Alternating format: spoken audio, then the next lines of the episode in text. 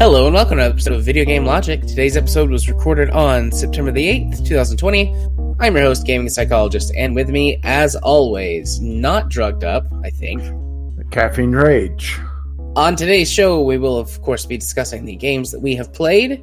We're going to talk about the Mario Collection or the Mario 35 and its uh, limited release. The Team Fortress 2 community uses bots to hunt cheat bots within itself. And we will be having a Steam Discovery queue. Timestamps will be in the show notes following their respective topics. Hello, Rage. Hello. I I would did it. ask how you're doing, but I know that one because Yeah, I'm high as a kite.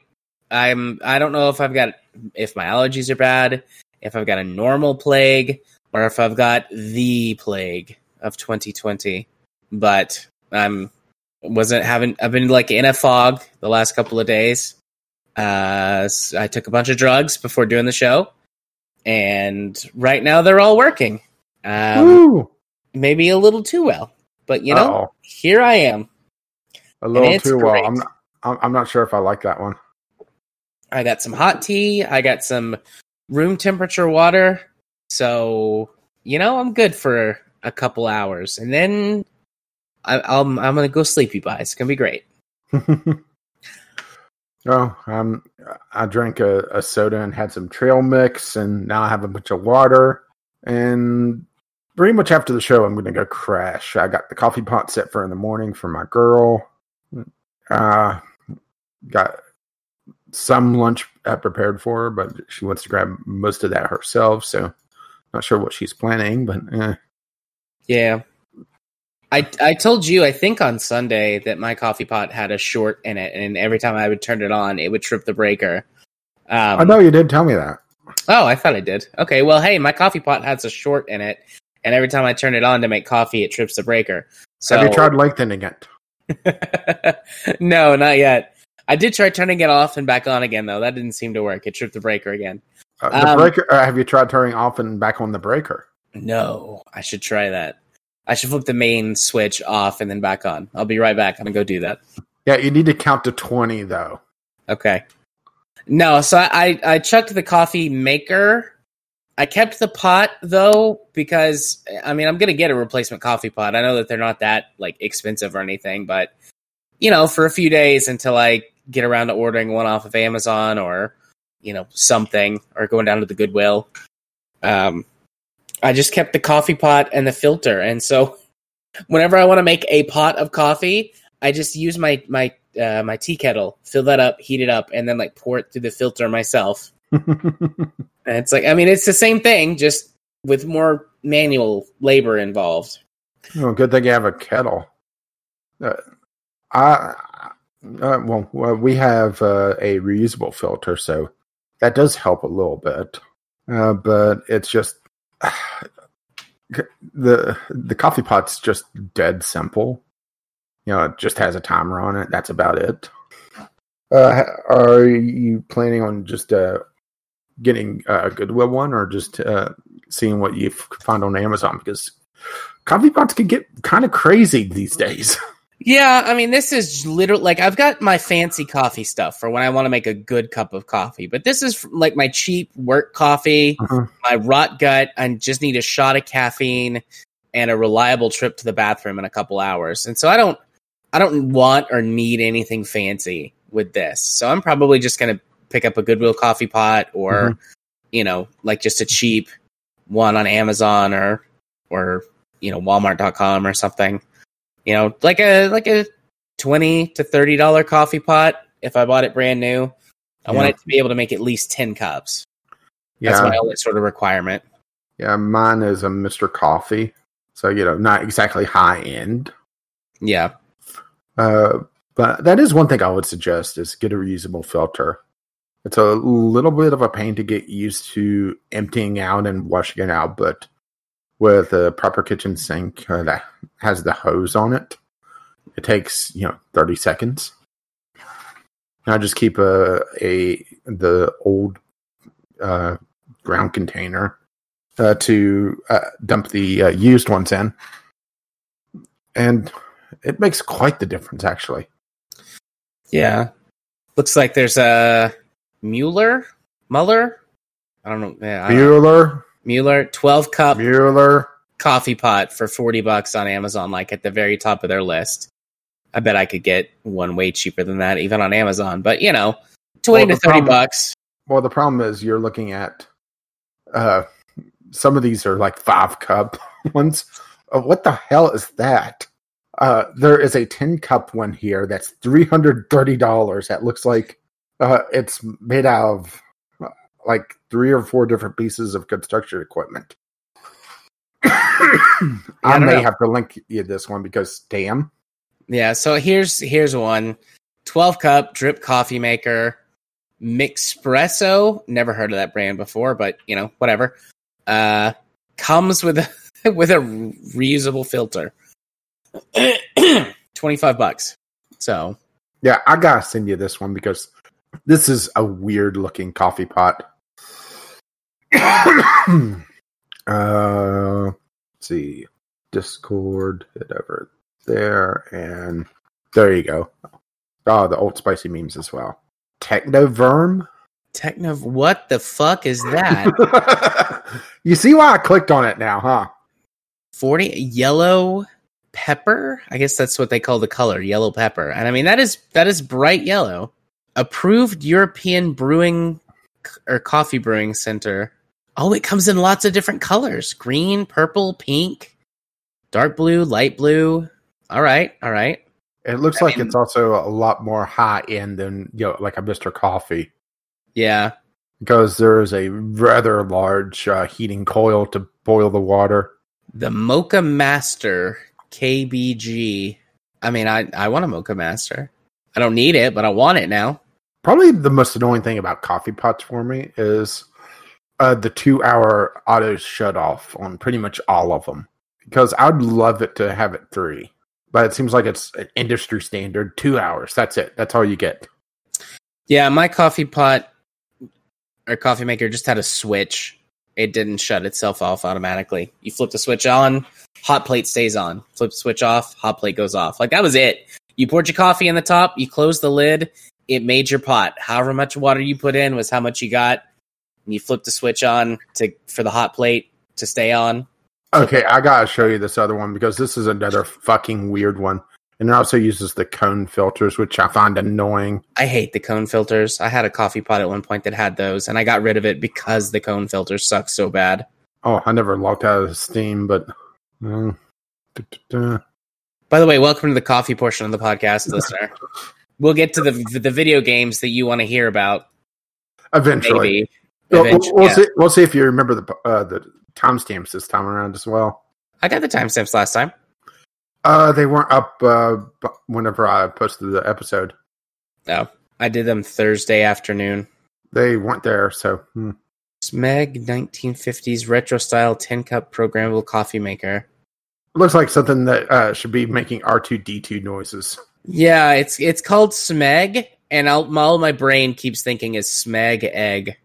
Uh, well, well, I- well, I'm going Red Dwarf. So Yeah, I just I just want you know a twenty five dollar coffee pot.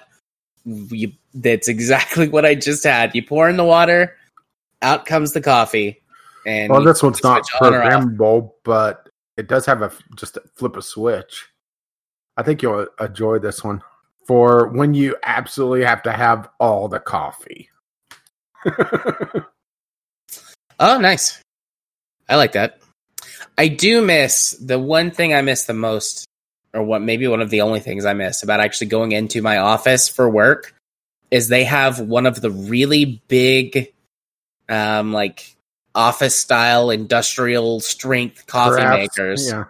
with like four pots of coffee. It's like there was always coffee. And if if by some miracle there wasn't, like 60 seconds, you have a full pot of, of coffee ready to go.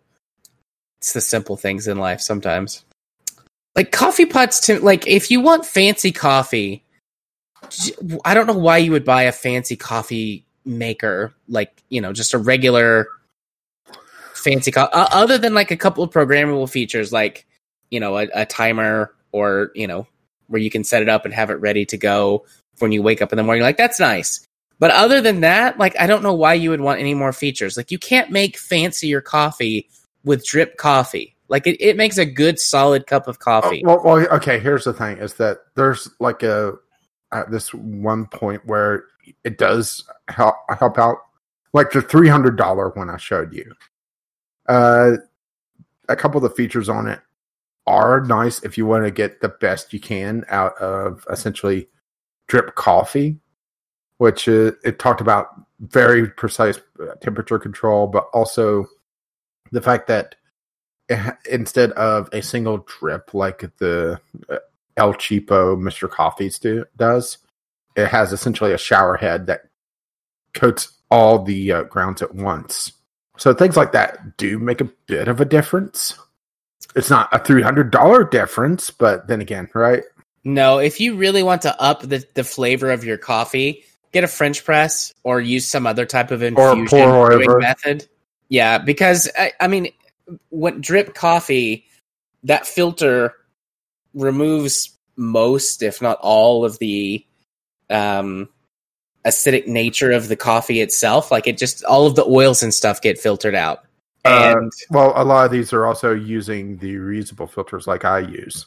Yeah, but even with a reusable filter, a lot of that stuff will get blocked, especially over time. Like you have to, because I've used reusable filters before, and they do get clogged up if you don't really thoroughly clean them, at least from time to time. Uh, mine gets power washed within the sink every day uh, with the hose. But So I mean, fusion brewing is w- is way makes a way better cup of coffee than percolation, which is what drip coffee is. It's percolation. It's just not a percolator because it doesn't recycle the same brewing coffee through the grounds. oh, I just found a percolator. Yeah. Percolated coffee is interesting. I think everybody should experience it, but it certainly is not great coffee. uh, there, I'm gonna have to go find it. Uh, there was a, I think it was Technology Connections did a YouTube uh, video about Yeah, percolators and was. why they suck. Okay, It was Technology Connections. I I watched that video. I used to drink like the the I was introduced to coffee through per through a percolator. Um, my grandfather let me drink coffee for the first time when I was a kid, and that's what he used was like one of the old style metal percolators that you put it on the stove and you heat it up that way. That was how I had coffee for the first time, and I hated it, but I felt so special being a kid getting to drink coffee, and then I just like kept drinking coffee, and I've had percolated coffee since, and I mean it's fine. It's not horrible. Like you know, you get your caffeine, you get some coffee flavor, like it's Yes. fine. Hi-oh. But I mean, it's not good. Even pretty much any drip coffee is better than percolated coffee. But then any coffee that's gone through infusion, with you know the French press being the easiest, most accessible one, I think for most people, that'll take even your cheap store brand coffee and elevate its flavor quite a bit. So there you go. This has been our my our TED talk. Um, thank you for coming to our co- our coffee TED talk. This has Uh, been what I- ten I- minutes of coffee talk, yeah, I believe this would be a TEDx talk because it's rated bullshit. right? We- We'd have to be, you know, some sort of coffee connoisseur for it to be a TED talk. But TEDx, eh. That's true. Uh, We we heard a coffee one time, so we're allowed to talk about it there. I mean, I'm a little bit of a coffee snob, but I haven't done my cold brew in a while. I need to do that actually. yeah, I Uh, do too, actually. It's been a while since I've I've done a cold brew. I, I mean, uh, I'm not sure if I could call myself a coffee snob because I don't drink my coffee black. I drink my coffee strong, but I uh, dilute it a little bit with the cream and sugar. Well, I mean, I, it depends. I'll drink coffee pretty much any way it's given to me, but if I get to choose uh, cream and sweetener, I don't use sugar because you know the diabetes, but cream and sweetener of some kind. Um, but Yeah, but- sometimes, Yeah, but I also make my own uh, coffee creamer. So yeah. I mean, I, I, I, you know, whenever I to make a good cup of coffee, I grind my own beans. I, uh, you know, have my French press. Uh, I've used a vacuum brew kit before. They're a big hassle to set up, but they are very fancy. Yeah, I've only done really drip and uh, cold brew, which is technically not brewing, but steeping. But that's beside the point. Yeah. Um let's let's get on the point of our show. Let's go talk about video games, huh? Yeah. Woo! Let's talk about the games that we played or in in short game. Um So, welcome to our TED Talk about BattleTech. indeed. I think this is the first time this has ever happened because we had BattleTech as a game club game 2 years ago. Mhm. And I think this is going to be the first time that we've had a game club game where we both come back to talk about it at the same time, having put way more time into it. Yeah, but this is also quite different because we both played essentially as close to a total conversion you can with it still being, you know, in the Battletech universe. Yep. Uh, it's revamped. Uh, we, well, we both t- uh, played a lot of the uh, Battletech Commander Edition, Yep. which is a, close to a total revamp of the mechanics in the game. Yeah, I think Commander's Edition puts as much tabletop stuff as it can into it while still sticking pretty on point to the the the game experience. Like it's just it's a lot of content added, some new features, but everything is within the spirit of the video game. Whereas both like the other two big mods, BattleTech Advanced and Rogue Tech, lean much more heavily into tabletop rules. And I, I've played BattleTech Advanced, but I'm gonna talk about that last so that we can both talk about Commander's Edition. So the Commander's Edition, what it does is it expands pretty much all the mechanics uh, on the mechanic side of things. It doesn't really add a lot of story, at least from the get go. It is pretty much the entire uh, uh, timeline of BattleTech from uh, uh, 3025 onwards, right? Yeah, it goes from 3025 to 30 ooh, 62, I think, which is from the timeline in the game, the end of the the third succession war Mhm. through um, the end of the clan invasion, and it stops right before in universe what's called the Fedcom Civil War. Which I have no idea what that is. I take that bad. Yeah, the um the the the Federated Suns and the Mhm. Draconis Combine come together to become like a ginormous superpower in space. Um, and they have a huge civil war after the clan invasion, and it fucks everything up royally. Well, Although that's the good thing- BattleTech universe. Like yeah, I was going to say, good thing they never did that before, right? nu- nukes are easy, kindness is hard. Welcome to BattleTech. uh, so, I guess we should talk about mechanics wise what they changed. And I think the big one is it really improves the AI, so it, it is- isn't as suicidal.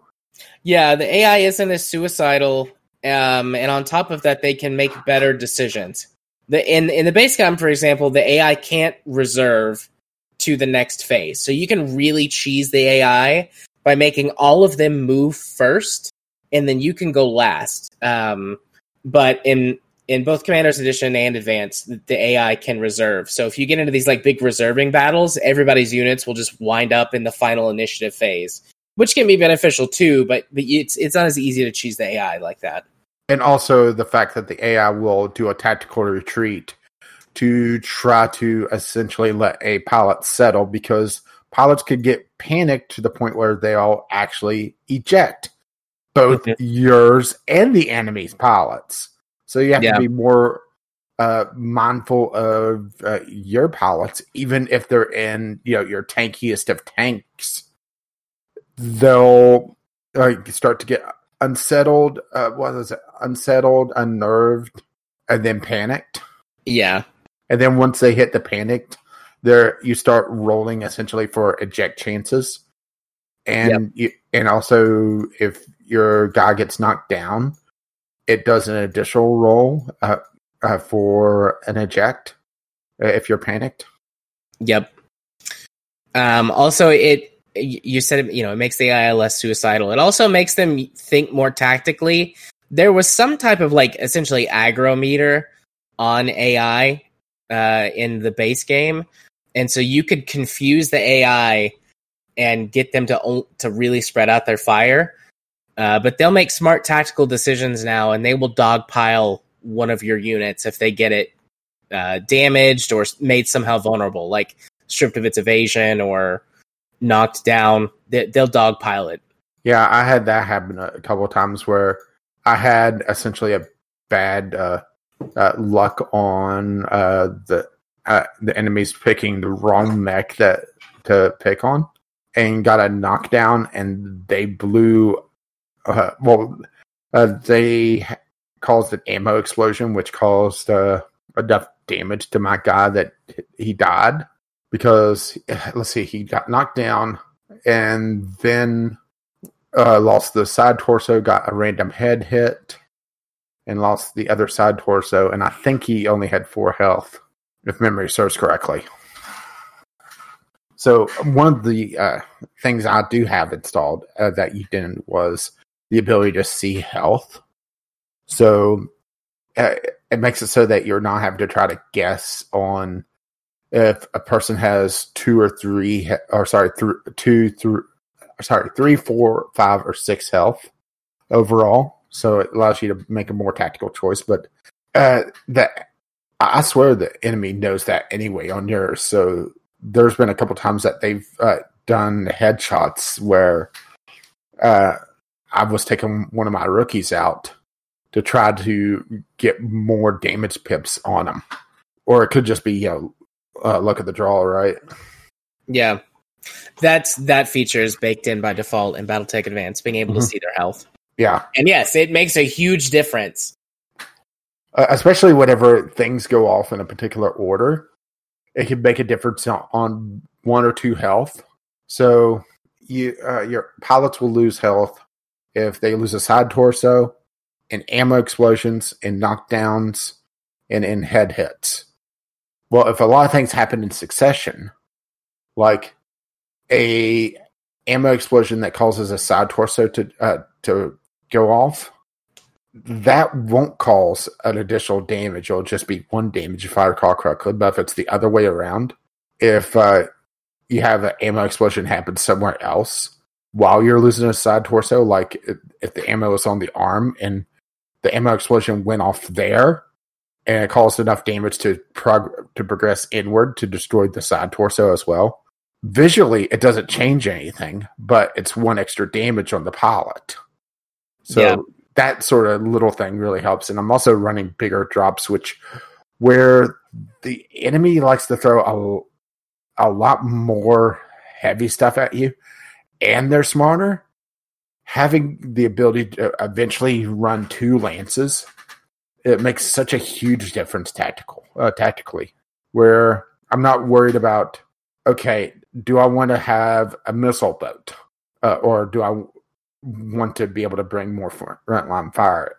Considering there's been missions where I fought four lances, which every uh, a lance is four mechs. It gets crazy anyway, even if I'm running eight mechs. It just feels uh, a, it feels a lot more balanced. Yes, the lower end uh, missions are a lot more of a cakewalk now, but some of those four and five skull missions start to get crazy, and that's even before you start getting into flashpoints. Yeah. I have let's see. I'm just thinking about what I could say because I don't I want to let you talk as much as possible because one, I've talked about Commander's Edition a bit before, and I'm going to talk about Advanced in a little bit. Yeah, I think I've been kind of law, the law before the storm because Yeah. I, I know that in the year that I'm in, which I'm in February of what did I say, thirty twenty eight. Yeah. Uh, that's the year that the memory core's found. Yep, the Helm Memory Core. I'm not sure what time of the year, but I think it's I'm- actually in February. Also I'm pretty much like right there at it. Yeah, and that, and that introduces a lot more stronger mechs, if I recall correctly. Yeah, in universe, the Helm Memory Core is um, a repository of Star League knowledge, and suddenly all this lo- lost technology, every it's is reintroduced, and so all the major powers basically relearn technology, and you start seeing developments of um, Star League era type weapons. You get you know extended range lasers and ultra auto cannons, and you start to see mechs with the special armor types like ferrofibrous armor and endosteel chassis, which reduce weight and then do other cool stuff. And You get XL engines, which are uh, always a fun gamble, um, and and you know so on and so on and so forth. And then l- later on, they start creating new technologies before the clans show up. But I mean, the clans don't show up until 30, 50, 30, 49, 30, 50. So. Yeah, and just because uh, in the timeline, there's this lull between uh, the uh, where the game takes place, and you know, interesting stuff. It's gotten uh, admittedly a little bit of a grind just because uh, I've had like, uh, well, as you talked about last time, every month there would be a news uh, uh, update pop up saying, okay, well, uh, this faction has introduced this new mech or you know this uh, conflict's going on. I've had none of that for like a year. Yeah, those go away for a long time, unfortunately, and then they come back. There's some stuff from a, a big war, and they come back for a little bit, and then they go away, and then they come back, and they stay around for the rest of of the game as long as you because you get this thing called Merc News Magazine that you can choose to subscribe to, which gives you all of those updates. Mm-hmm. Um, or you can, you know, say I don't want it, I don't want this, and then you don't get the updates. Yeah, so um, my well, twin lances or whatever the proper term for it is runs three assaults usually, and weighs in at just over 500 tons of uh, uh, angry metal. Uh, but like I said, because I'm running the harder missions, it doesn't feel like I'm cheesing things. It gives me the options. Uh, it really feels like eight mech should have been uh, the the base. Even though, yes, I realize that the tabletop for uh, the four in the lance and running one lance is the common thing, right? Yeah, but I mean, you know, tabletop the tabletop allows you to run like campaigns with whole armies. So it, it just depends on what you're doing. Like in sort of that single mission combat encounter, it most of the time it's one lance versus one lance.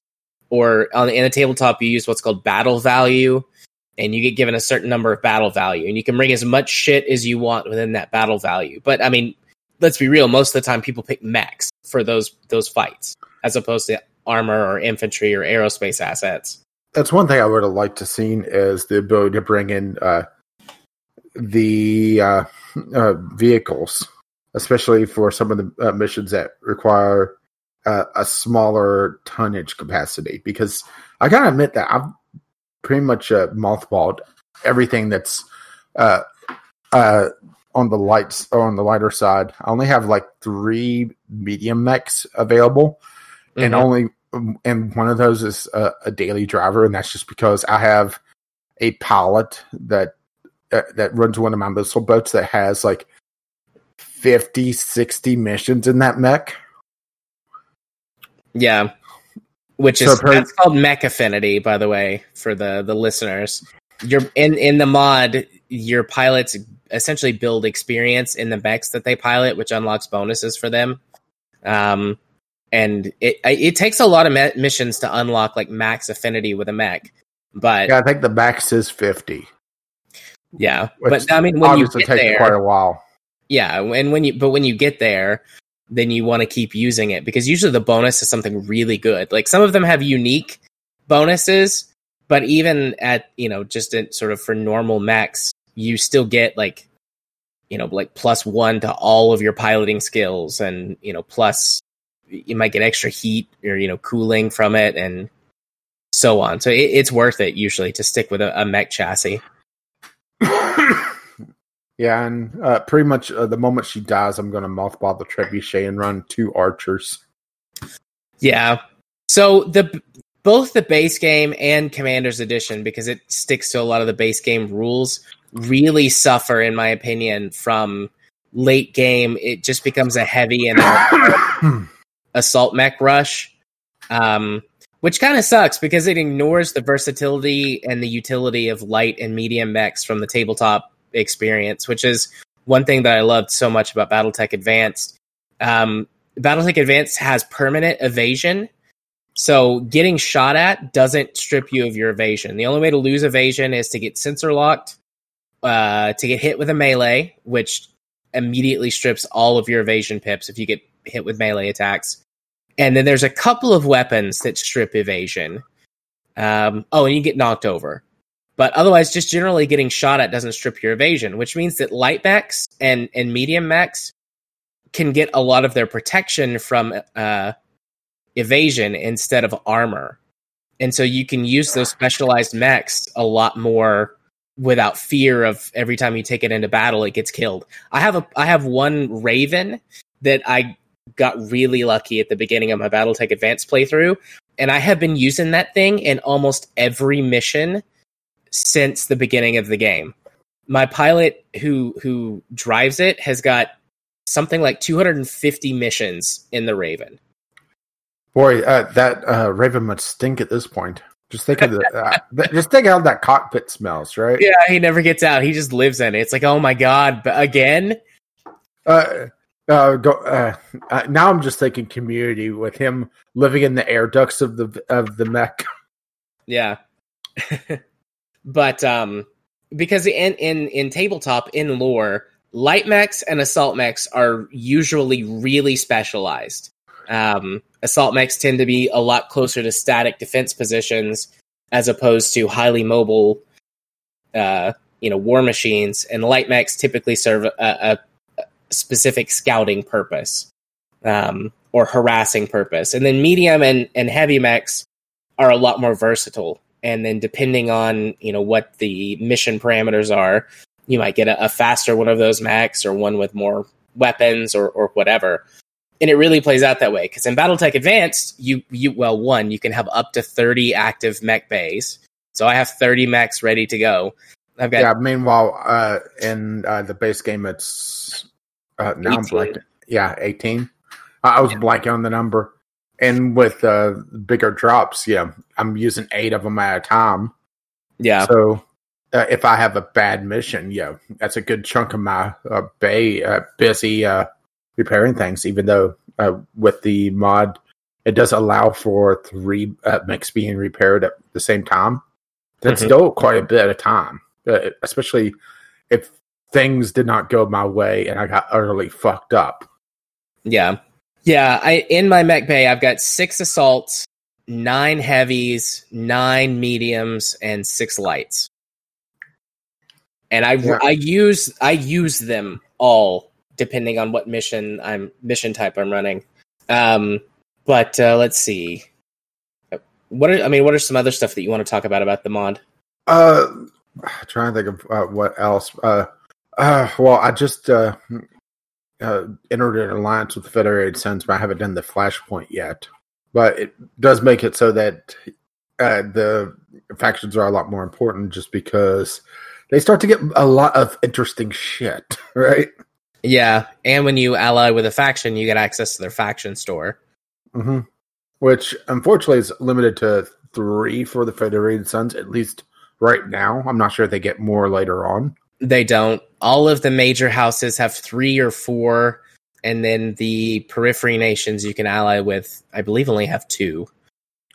Yeah, which uh, which kind of sucks is that it feels like it the mod's trying to keep me in one particular area just because all the flashpoints are in the for lack of a better term the southern third of the map yeah uh, the uh, uh, the faction store that i have uh, the quartermasters two of them are in the south are in the south and pretty much right next to one another yeah, I mean those all of those stores and everything come from the base game, and all the flashpoints are set down in the periphery. Um, I don't think they any of the plat- the flashpoints ever are not in the periphery for Commander's Edition. Um, in BattleTech Advanced, not every planet has a faction store, but most planets have a faction store once you ally with a faction. Um, and the faction stores are varied a lot more than they are. It still has to do with what type of planet you're on. Because um, if you're on like a research planet, you have a higher likelihood to get special high tech weapon, and then a manufacturing planet usually has a lot more stuff and you know sort of a lot more base equipment and like a higher chance for mechs and like et cetera et cetera and that stuff plays into the faction stores in battletech advance hmm There's Yeah. a lot more factions in BTA as well. It adds a lot more of the periphery nations and Uh, the pirate nations. Uh, one thing I, uh, that's not very clear to me, and this may just be me being dense, uh, can I actually influence the faction wars uh, or push the faction boundaries outside of set events? Uh, I don't think in there's there is a mod that does that. Rogue Tech has it baked in by default. I think Commander's Edition you have to turn that on. Okay. Um, I don't I don't remember exactly because I remember because I'm on on the subreddit or not the subreddit, the uh the Discord group for it, and I remember seeing some stuff about that being added to it. Um, but I know that that's a thing. Like in Rogue Tech, you actually can participate in campaigns um, during the war periods to push uh, boundary or borders, um, and that's been talked about for Commander's Edition. But I mean, the, the map does change in Commander's Edition. There are Yeah. plenty of wars and skirmishes that push the borders back and forth, and then the clan invasion shakes up the whole map. Yeah, just uh, maybe it's just the fact that I'm in a lull right now, so it feels uh, like a bit of a grind. And like I said, that's not the fault of the mod. That's just the timeline. There's this uh, giant empty space. Yeah, the um, the clan. Do you want to talk, or do you want me to talk Uh, about the clans for a minute? But you can for a bit. So the clans are, I mean, they're the shit. Uh, they they kick your shit in. Um, when the clans show up in in the universe, they there's this big exodus. A huge part of humanity leaves right before the all of the wars start. That where humanity bombs itself back into the Stone Age in some places. Um, and so they leave and they form their own society, and it's a whole deal. But they they don't regress. And so they show up with advanced technology. And in in the commanders edition mod they kick your ass when you get there. All of their equipment all of it uh, is better than yours in every way. Every weapon they have um, here here's what they have all of their weapons. Extended range more damage um, and uh, lighter weight pick two and some weapons have all three. They do have higher heat output, like almost everything they have has higher heat heat output, but all of their mechs come with double heat sinks by default. And the clan double heat sinks are smaller than the inner sphere double heat sinks you can get. So you can pack more of them on a mech. Pretty much all of their mechs have uh, Endo Steel chassis or ferrofibrous armor, which means that they're lighter. Um, and so you can get the same armor protection for less weight. Uh all of their mechs like their philosophy is kill. So um, a medium mech for them might have you know 14 lasers on it like 14 medium pulse lasers. Not compensating for anything, are they?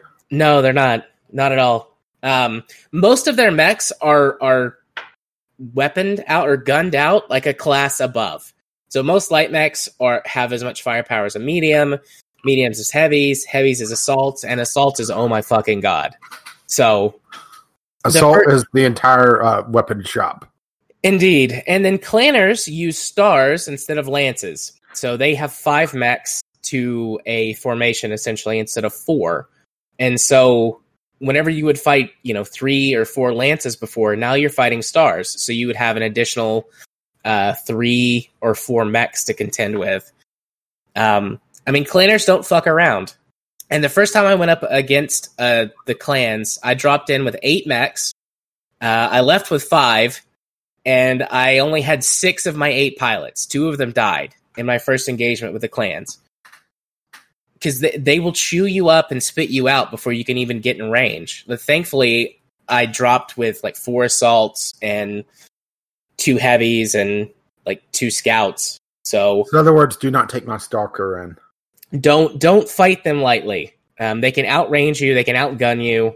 Um, actually, I had more than that too because the first mission I took with clans uh, was with a support lance. So I had like four allies helping me, like four AIs allies helping me, and they still kick my shit in. I mean, once I managed to to get some clan tech, it, it starts to even the playing field because then you've got the same weapons and cooling capacity that they do and you can start to uh, use your superior thinking and tactics to deal with their superior numbers. And then it starts to even out again. But the clans were always a challenge. I never went up against the clans lightly. Um, yeah, but it's good. I mean, it's really good fun. Um, and you can make some crazy, stupid, powerful mechs with clan tech. Um, cl- oh, the clans also have OmniMechs, which basically can be reconfigured uh, really quickly and can mount a huge variety of weapons on them. Um, so once you start collecting variants of the clan mechs, like whenever you break them down, instead of just going into, or sorry, whenever you put them in storage, instead of going in as like a fully stored mech, they get broken back up into parts. And then that's how it sort of represents the Omni mech. And then you can reconfigure them into a different configuration with the same set of parts. So you can get different weapon loadouts that way. Very cool. Um, clan mechs also uh, have got all clan mechs have double or sorry have XL engines by default, which XL you think extra large, but actually it stands for extra light. Um, they use special lightweight materials to save weight, but it makes them larger overall. So I guess it's a little bit of both. Um, but normal XL Mechs, which you haven't experienced yet, get. Uh, I have actually uh, gotten a piece of an Atlas two. Okay. And and one of my flashpoints, which mentions it has an XL engine. Okay. XL engines are a little bit of a gamble. You get huge weight savings. It cuts the weight of the engine in half. So you can get as much as like 20 or 25 tons back on a heavy or an assault mech with a really large engine. But if you lose a side torso, it's a mech kill. Um, because the engine takes like juts out into both of the side torsos but the clanners have got uh, their XL engines can actually survive one side torso destruction, um, and that's because of the way that critical hits work in the tabletop, um, which is more important in BattleTech Advance. But basically, they made it so the clan mechs don't blow up with one side torso destruction. You have to take out both side torsos, but an, an inner sphere mech with an XL engine will go down with one side torso destruction. Although, uh, know, the fact that the one I've seen is an Atlas two, right? Yeah, assault mechs can really soak it up. Um, I don't, I don't worry about them too much. Yeah, so. uh, yeah. My three assault mechs, I believe, are an awesome, a battle master, and the stalker. Which the stalker oh. is, you know, uh, just keep fighting. I'll get there eventually. yeah. So, although it's fucking awesome to defend a base with. Yeah, Stalkers pretty much are my de facto LRM boats. Uh, if I want to go crazy with LRMs, the, well, the Stalker has a, t- a LRM 20 on it. I have two archers and a trebuchet. I didn't really care for the longbow. Yeah, the longbow kind of sucks in this iteration. Um, the longbow is, I, I think it's has two LRM 20s on it and uh, two LRM 10s. Yeah, it just requires so much ammo on it that it you know, basically burns itself out in uh, just a few turns. I think that's the problem because the way that that uh, BattleTech does ammo, like in pretty much any other Mech Warrior or BattleTech universe game I've played, you get way more ammo per ton than you do in BattleTech, um, and so it just it doesn't have any staying power with its ammo loadout, which sucks. But yeah, that's why tend to fall on well one the trebuchet because I have somebody that has like sixty missions in it, and I'm pretty much she's uh, fused to the seat at this point. right. Uh, and the archers uh, each are running two LRM twenties plus a couple support weapons, or I should say support weapons. I said secondary weapons, not the small lasers and that sort of thing. Because honestly, I for most mechs that aren't going to be in the thick things, I'll actually pull those off for either more ammo or more armor. Yeah. Uh, the Battle Master still retains its small, uh, its uh, support weapons, and a couple of the other uh, more in the thick of it mechs do.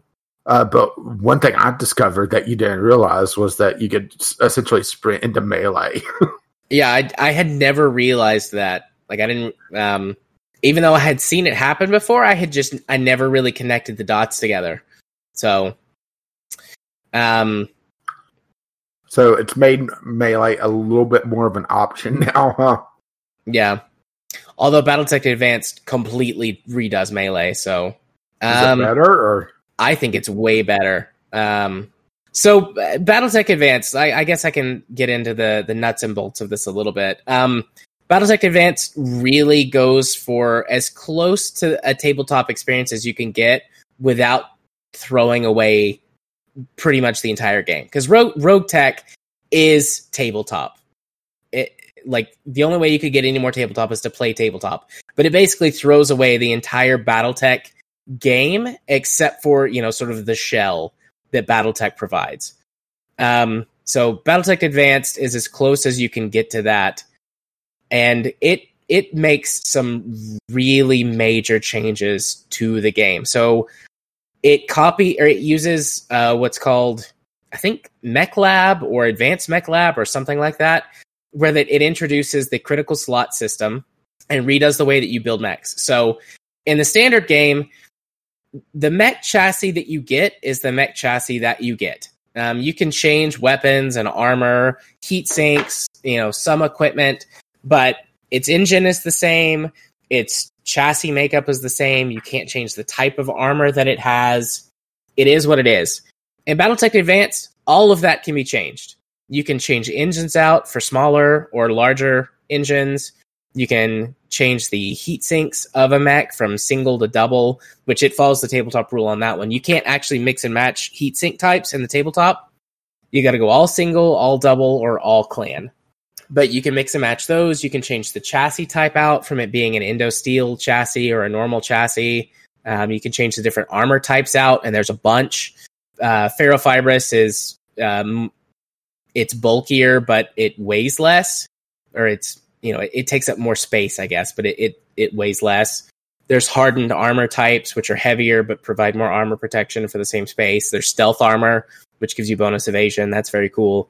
Um, there's ablative armor that's better against explosives. There's uh, I forget what it's called, reflective armor, which is better against lasers. You know, so on and so forth. There's a lot of different armor types actually. Um, it does away with the entire plus, well, not entirely, almost entirely, like the plus system for weapons. And instead, you get huge weapon variances and ammo types. So, no more just standard SRM, LRM type ammo. You can get all the different types of ammo that exist in the game or in the tabletop experience and can use that to vary up your loadouts. Um, it completely rebalances all the weapons, damage, weight, range, and the amount of slots that they take up on your build. And so in, in the base game, you basically want to get to either ultra auto cannons or LBX auto cannons, which are like shotguns, as fast as possible. Um, and then you never look back to regular auto cannons again. But with uh, BattleTech Advance, they actually have a place because they take up less space because they're simple cannons basically, whereas all of the other cannon types are a little more complex. And so even though they might weigh the same or do a little bit less damage, you can actually put more of them on a mech, which matter- matters for like assault mechs and stuff, um, where that you're limited more by the actual slots that you have versus the weight um, and whatnot. So, um, and, and that's just a simple example. Um, LBX autocannons can fire slug rounds, and then they can fire the canister shots, which is, which is the shotgun rounds. So you get versatility in that. Ultra autocannons can choose firing modes, uh, so you can fire one or two shots at the same time, and they get special ammo types. Rotary autocannons are added, which are fucking powerful. Um, they can shoot up to six times in one round, and the more shots you put out of them, the higher chance they have to jam. But like a rotary autocannon five, for example, you can shoot six rounds at 45 damage a round. So that's what 240 200 like 260 possible damage from one gun on one round. It's crazy. Um, but you probably are going to jam it there. But anyways, you get a huge amount of versatility in the weapons that you get. Uh, indirect weapons are added, so mortars, artillery pieces, all of the new the missile types are added, like Arrow Four missiles, which are like cruise missiles, basically. Um, there are new types of flamers, new types of machine guns, new types of gauss rifles, like ammo, weapon and ammo variants is where you get your loadout distinctions from, as opposed to just hunting down you know, plus plus plus weapons, um, which is cool. And then, like I said, the ability to completely customize a mech chassis down to everything. Um, mechs have gyros now. Like, so the gyro was something that you could add as like a, a bonus that would give you evasion or bonus chance to hit in melee and things like that. yeah, that. basically, I think it was every point. It was like a permanent half evasion pip. Yeah, Uh, and Um, it was uh, basically acting like it was removing and uh, replacing the stock gyro. I take it, not in this case. No, in this case, every mech has stock gyros and actuators for arms, legs, feet, hands, and um, then the actual like balancing gyro. Um, some like some mechs don't have hands. You know that might be missing, or you know something else might be missing depending on the mech. But otherwise, they're all in there individually, and you can customize each of them. And that's where your me- um, most of your melee stuff comes from. Um, you get gyros that are like you can get a battle fist, for example. So it removes your hand but it gives you bonus damage in melee. Um, but then you don't have your hand actuator, so it gives you a penalty to your to hit. Um, you know, reduced accuracy because it, it limits the mobility of your mech's arm, for example. Gyros for like the center torso, like they're in there by default now.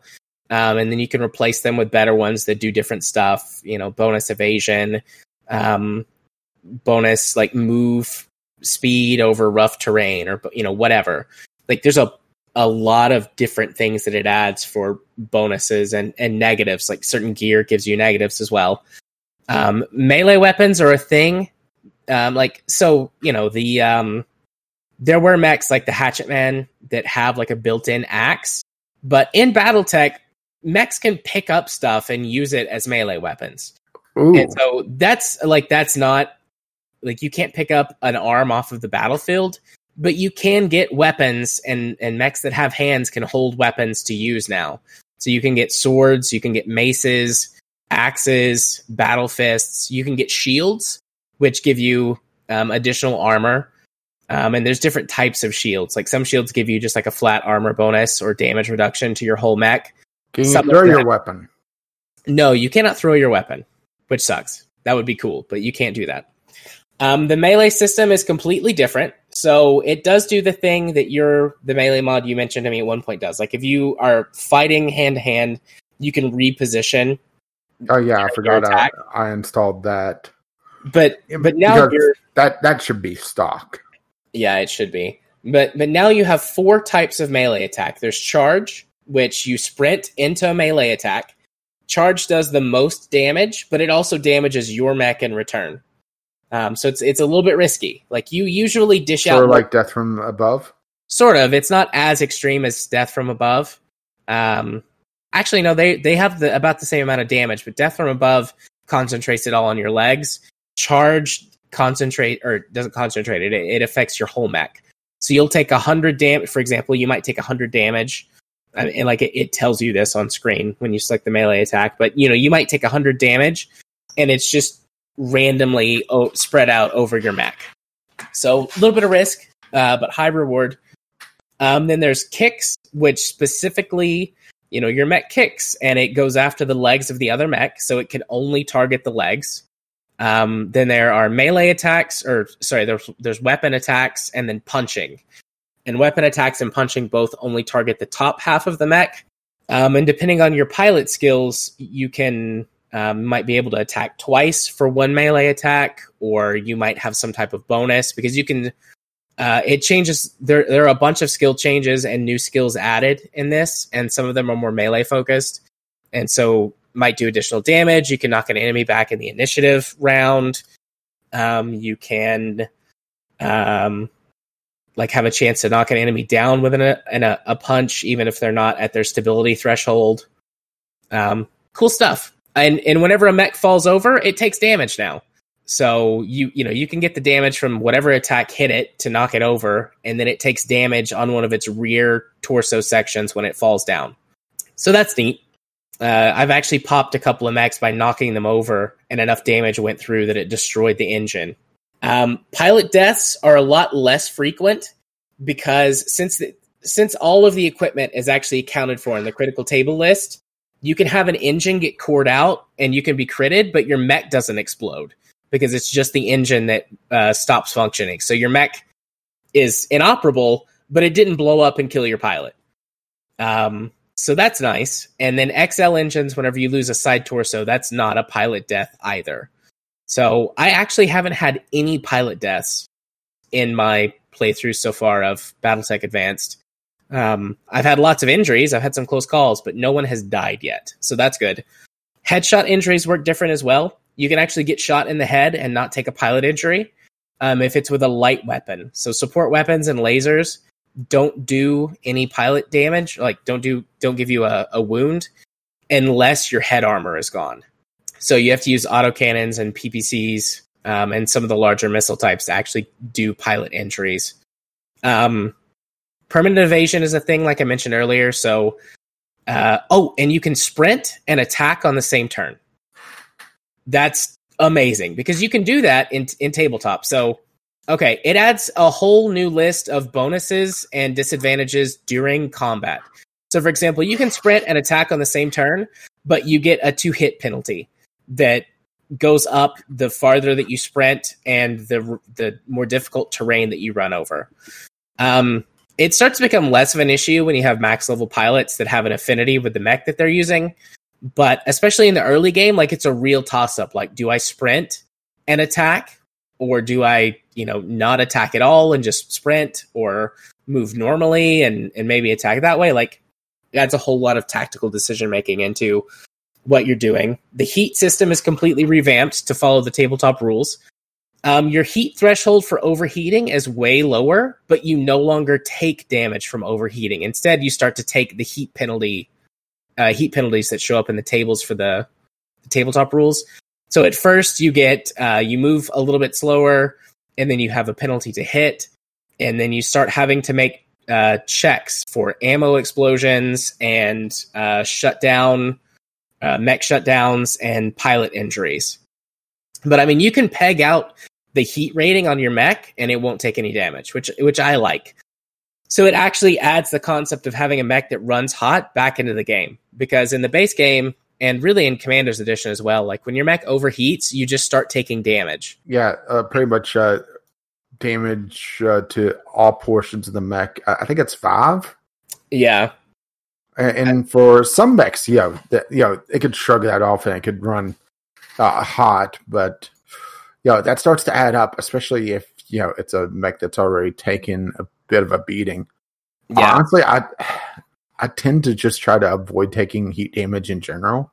I, I have too. a and I have a couple mechs that naturally run hot that I have pilots that are able to use a coolant dump ability that will empty out their heat, but it generates an extra bit of heat.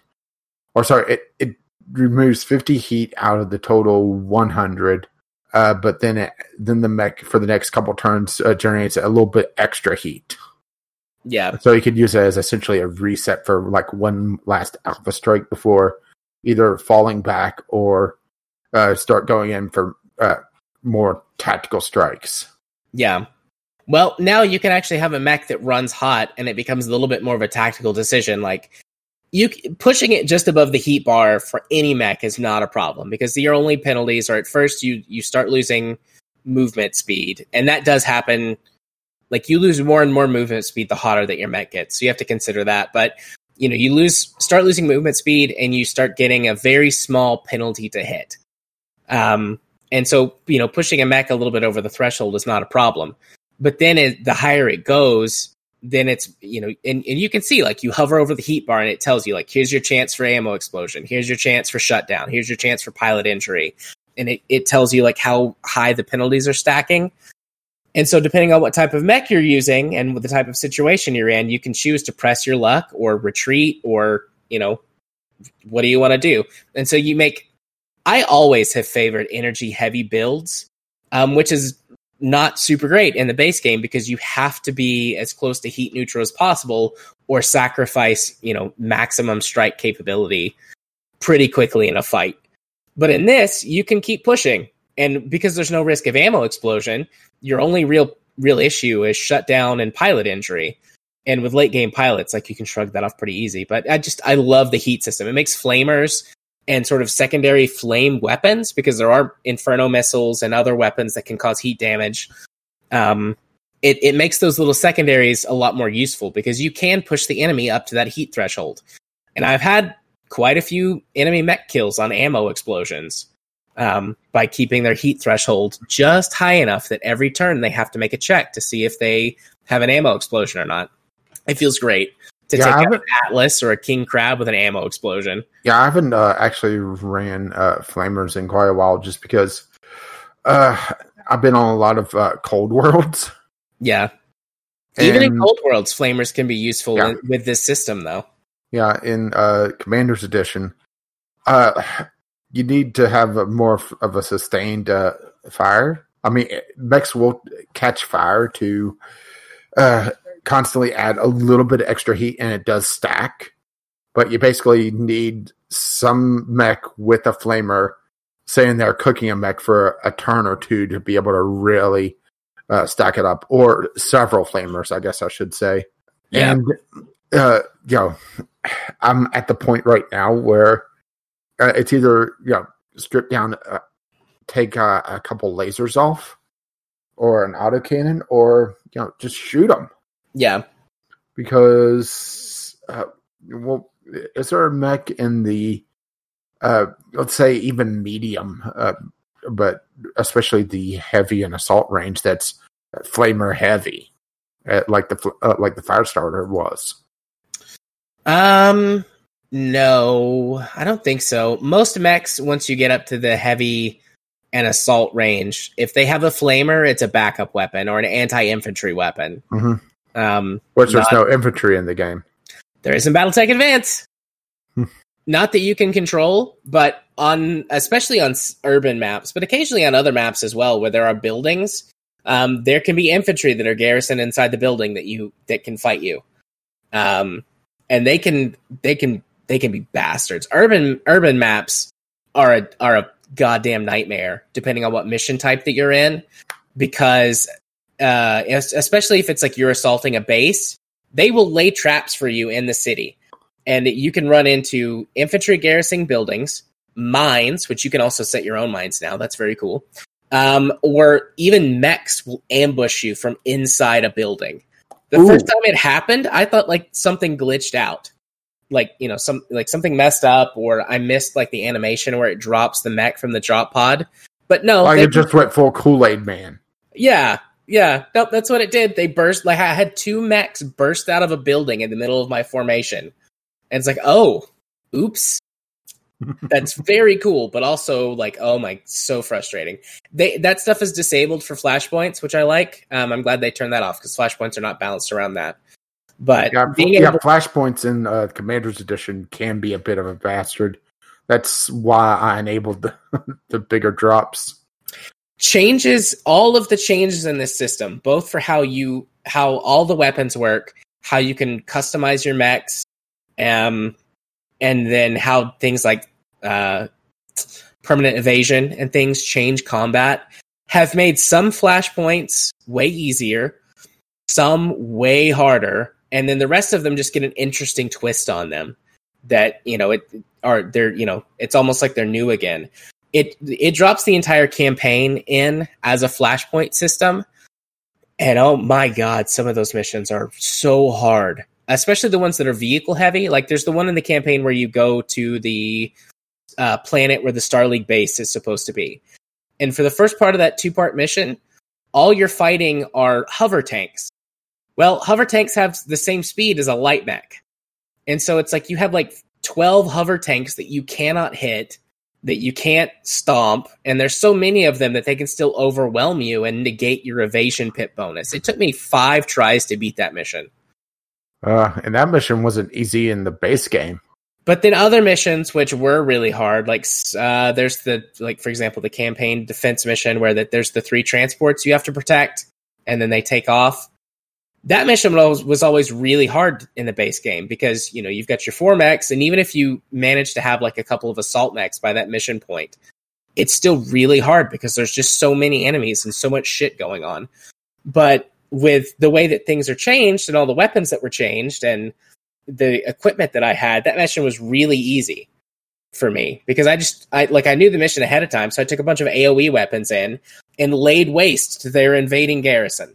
Just you know, just saturate or just carpet bomb the area with uh, laid mines everywhere and then set everything on fire. Which, speaking of setting things on fire, uh, you can do that now. You can set the ground on fire and you can burn down forests. Um, and there, there's pros and cons to doing that. Um, when you burn down a forest or burn down a building or burn down whatever, um, you, it no longer provides any terrain advantage. Like you don't get any cover from it if you burn it down. Um, so you know that could be a pro or a con. But the fire spreads, and you can use that to herd enemies because they will avoid fire. Because whenever a mech catches on fire, it takes 90 heat, 45 on the first turn, and 45 on the second turn. I really wish my old raid uh, partners would uh, learn uh, from that. Avoid the fucking fire. yeah. Um, and then fire does double damage to vehicles because vehicles can't take heat damage. So burn it all down all the time. Although the game chastise, chastises you, it's like you like whenever you hover over a burned forest tile, it's like what an ecological disaster. like, you did this. What an ecological disaster! Like, yeah, oh. you yeah you weren't even doing a gender reveal party. Ayo. That uh, will super date this to anyone in the future, as if the fact that we you know put the date in the episode. Oh, don't oh don't worry. People will be fucking idiots in the future as well. That's true. That's true. So let's see. I think I think that covers it for most of the major system changes. Like I, I cannot express how much these things completely change the game.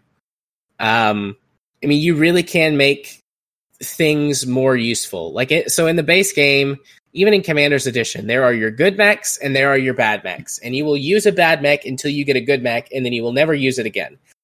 And they tend yeah. to be the mechs that are in like the weird tonnage areas, like a 40 ton medium mech sucks in the base game. And unless it has some sort of weird quirk that makes it a lot better. Right. And the Look. same for like a 60 ton heavy and an 80 ton assault for the most part. But with advanced one with all of the weapon changes, the range changes, the damage changes, um slot, you know, and tonnage changes, mechs can actually fill their roles a lot better um, combat engagements are no longer like at knife fight distance all the time. And so those mechs that have weird weapon loadouts for the base game make a lot of sense with Battletech Advanced. They made a little more sense in Commander's Edition because the maps were larger. But in Battletech Advanced, most things have a longer range to more accurately reflect the tabletop stats for the weapons. And so you go from your average engagement distance being a couple hundred meters to being five or 600 meters or more for especially for open maps. And so these mechs that have um, sort of range brackets really make sense. And so one that makes like the stalker, like the stalker, like the centurion, like the dragon, you know, so on and so forth. Like I could go on. Um, but mech, you know, mechs have these range bands, and it makes a lot more sense. And then two, the fact that you can actually customize so much about a mech means that you can really get in there and make some of those designs that um, make some of those designs make a lot more sense um, or work better because you can actually customize it to because lighter mechs have more evasion by default and like it's not just the light medium heavy bracket categorization but they changed the initiatives the way that the initiative works and so there's 10 initiatives instead of 5 um, and so light medium mechs go before heavy medium mechs and light heavy mechs go before heavy ones and you know so on and so forth and it changes up the way that the default evasion, you know, works. And so these lighter mechs can gain more evasion. So it makes sense to have a light heavy in certain situations or a light medium. Um, you know, the cicada goes from being an absolute piece of garbage to being an amazing light mech lance leader that can, you know, mount six medium lasers and six uh, extended range small lasers and backstab with the best of them. Like, it just makes everything make sense because instead of and, and you know I, I'm not like criticizing harebrained schemes for this when they made the oh, game. Oh no, sounds like you are. They made an amazing game. I love the base game for sure. But, you know, they tried to make it a lot more what's the right word? Accessible, understandable.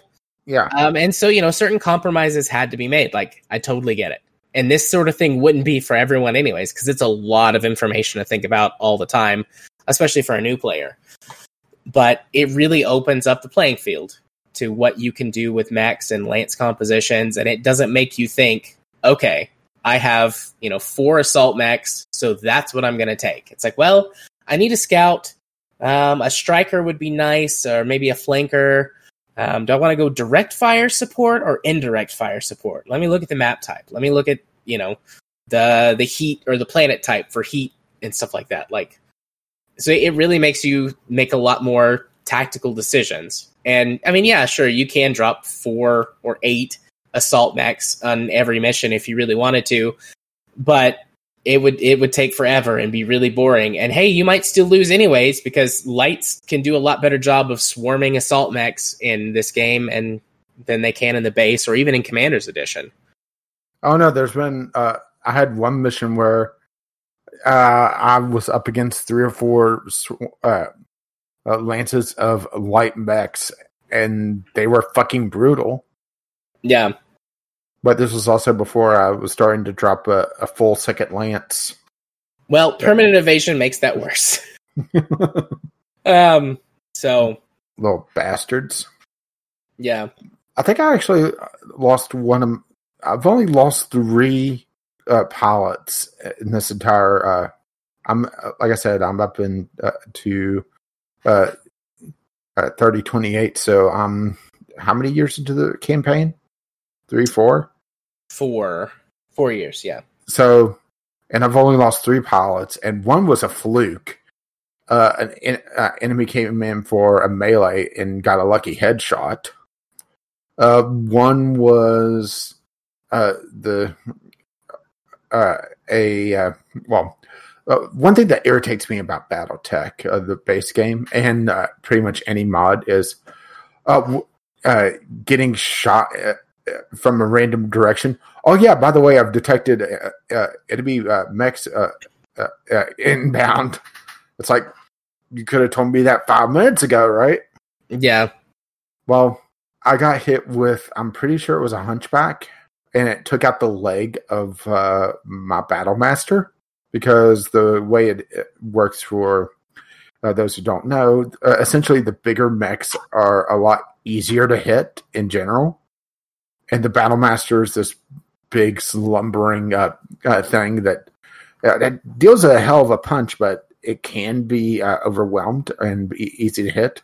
I'm pretty sure a hunchback took out a leg and knocked it down, and uh, yeah, then it just got swarmed, and I lost a pilot there, and I got another unlucky headshot from another hunchback just blowing off the head of uh, another. Uh, I think it was a medium mech.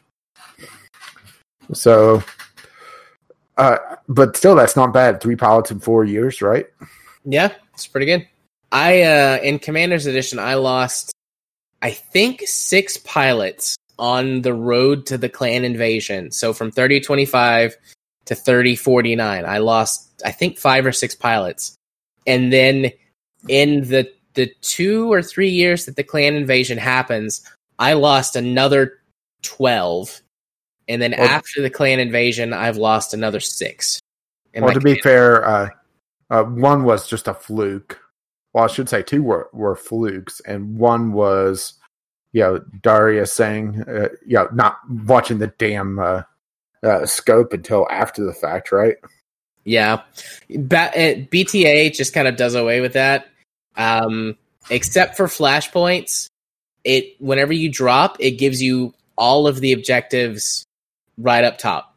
So even though Darius will still say like, "Oh, looks like there's enemy reinforcements," when they actually shoot at you, it'll say up there on your objective marker like, you know, optional objective, you know, kill the enemy reinforcements. And you can click on it and it takes you to the rough area where they spawned.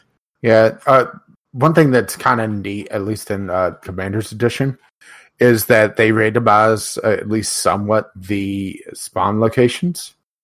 So there's a couple times that I have a hot drop, and it's a hell of a lot of fun. Yeah, because uh, everybody gets five evasion pips, and it becomes basically a, a rock'em sock'em robots for a, a turn or two. Yeah, Advanced does that as well. Um, the last thing that I have to say uh, about Advanced is that, like uh, every one of these big mod packs and everything that I've ever seen, it adds a bunch of little story stuff to it. Those little um, quick stories you get while you're flying around. Like you get a pop up, and it's like, you know, so and so did the thing. Like, what is your choice? And um, you know, you pick a thing, and you get an outcome. It adds a ton, and I'm I'm still finding new stuff from it. So, um, one, it adds several unique pilots.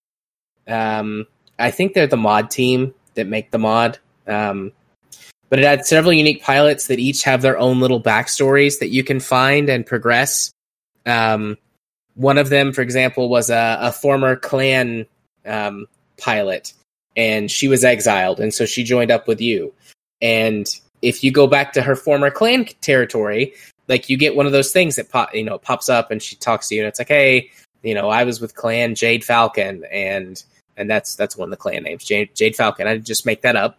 Uh, but you know, I was you know with Clan Jade Falcon, and we're going into their space, and you know, if you order me to, like you're you know the commander, I will fight them, but I'd rather not. And then based on your decision, you know, you can get further story information with her and more stuff from her backstory. It unlocks like an extra ability for her that she has if you get, I guess, the right outcome. Um, there were some cats. So one of my members brought cats on board the ship. Um, but uh, uh, to be fair, that's in direct violation of Darius's uh, no fuzzy things on the Yeah. dropship. Yeah, there's an announcement that pops up on the drop ship that's like, if you find something fuzzy, you know, pet it there. Don't bring it back on the drop ship. Well, one of the crew members brought some cats back on the drop ship, and you can choose to get rid of them or you can choose to keep them. And so I, I was like, all right, let's keep the cats. And then it developed into this story um, with it. It was the cook, and she brought the cats onto the ship, and um, you know, she takes care of them.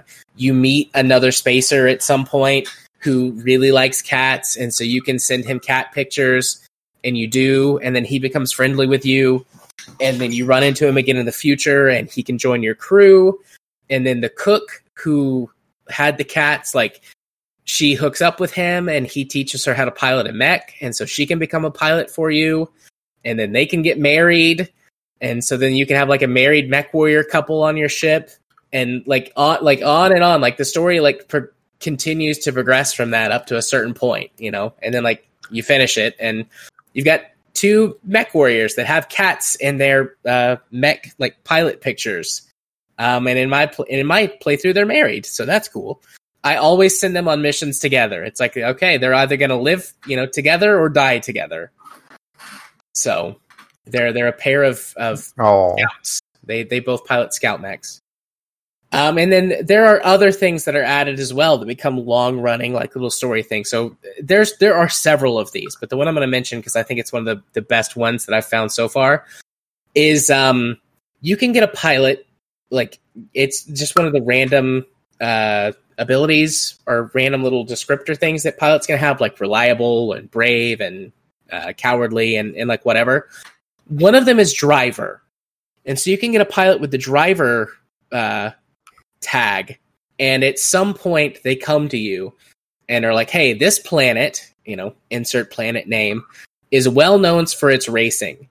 If you want to invest you know x number of money in in buying a car and then you can be my co-driver we can enter these races and we can win some serious cash. And you can choose to do that and then you know if you choose to, to invest in a in like a race team essentially you get a car and it and like this is all story stuff. It doesn't show up in your mech bay or anything like that. It's just you know you get a car and you can go look up what kind of car that you have. Um, and then whenever you go to planets that have racing leagues on them you get a pop-up that's like hey this planet has got a race. Do we want to participate? Yes or no? And then it tells you like what the type of terrain is for the race. And you can give like a, a general strategy like drive aggressively take the shortcuts. We've got a you know a tough vehicle go for the dangerous route you know whatever and then you win or lose and you slowly start building up status as a driver and you get more and more rewards for doing so and i think something's going to open up afterwards from it i don't know i hope it leads to a flashpoint um, there have been some of these that have led to flashpoints these little events that le- lead to custom flashpoints that are part of the mod pack some of them are really cool, uh, like heists and stuff. Which there is one heist in from one of the DLCs. It's it's Yang's big uh, Yang Virtanen's big score, which that's your like chief mech mechanic. There's one of those, but then there's a whole bunch that you can get that branch off from these little uh, flashpoint decisions that you get. So there's just a lot of little extra things like that added. And then vehicles are coming to BattleTech Advanced. They in the, their most recent update, they changed up the HUD um, to improve because managing five mech bays with 30 mechs caused some weird glitches that sometimes you'd have to reload the game, otherwise the mech bay wouldn't work, or you would have mechs that would disappear. But like they would still be there, they just wouldn't show up and you couldn't access them. So they fixed a lot of that and updated the HUD, and like as a tease, they put in the uh, the vehicle bays. So vehicles are coming to BattleTech Advanced. Yeah, I think I'll wait for that one. Uh, but uh, I have had a couple odd uh, bugs on uh, Commander's Edition as well. Like, uh, especially going to the store to try to pick up something uh, from the mech bay because there was a couple times before. Uh, well, one of the things uh, in BattleTech of uh, Commander's Edition is that Darius is a lot better negotiator. Where uh, if you're uh, uh, gone uh, far enough in the reputation with the your employer, you'll be able to start bundling smaller items into a single loot roll. So uh, the big one is usually uh, lasers or weapons, where medium lasers. Uh, if I'm with the Federated Suns, which is my uh, ally, I may have a chance of a loot roll of like five or six uh, medium lasers, or uh, light and maybe medium mechs. Uh, ones that, uh, especially medium mechs that have the quirk uh, bad reputation, so they're worth less. Uh, I may get two or maybe even three p- uh, pieces of that mech in a single loot roll.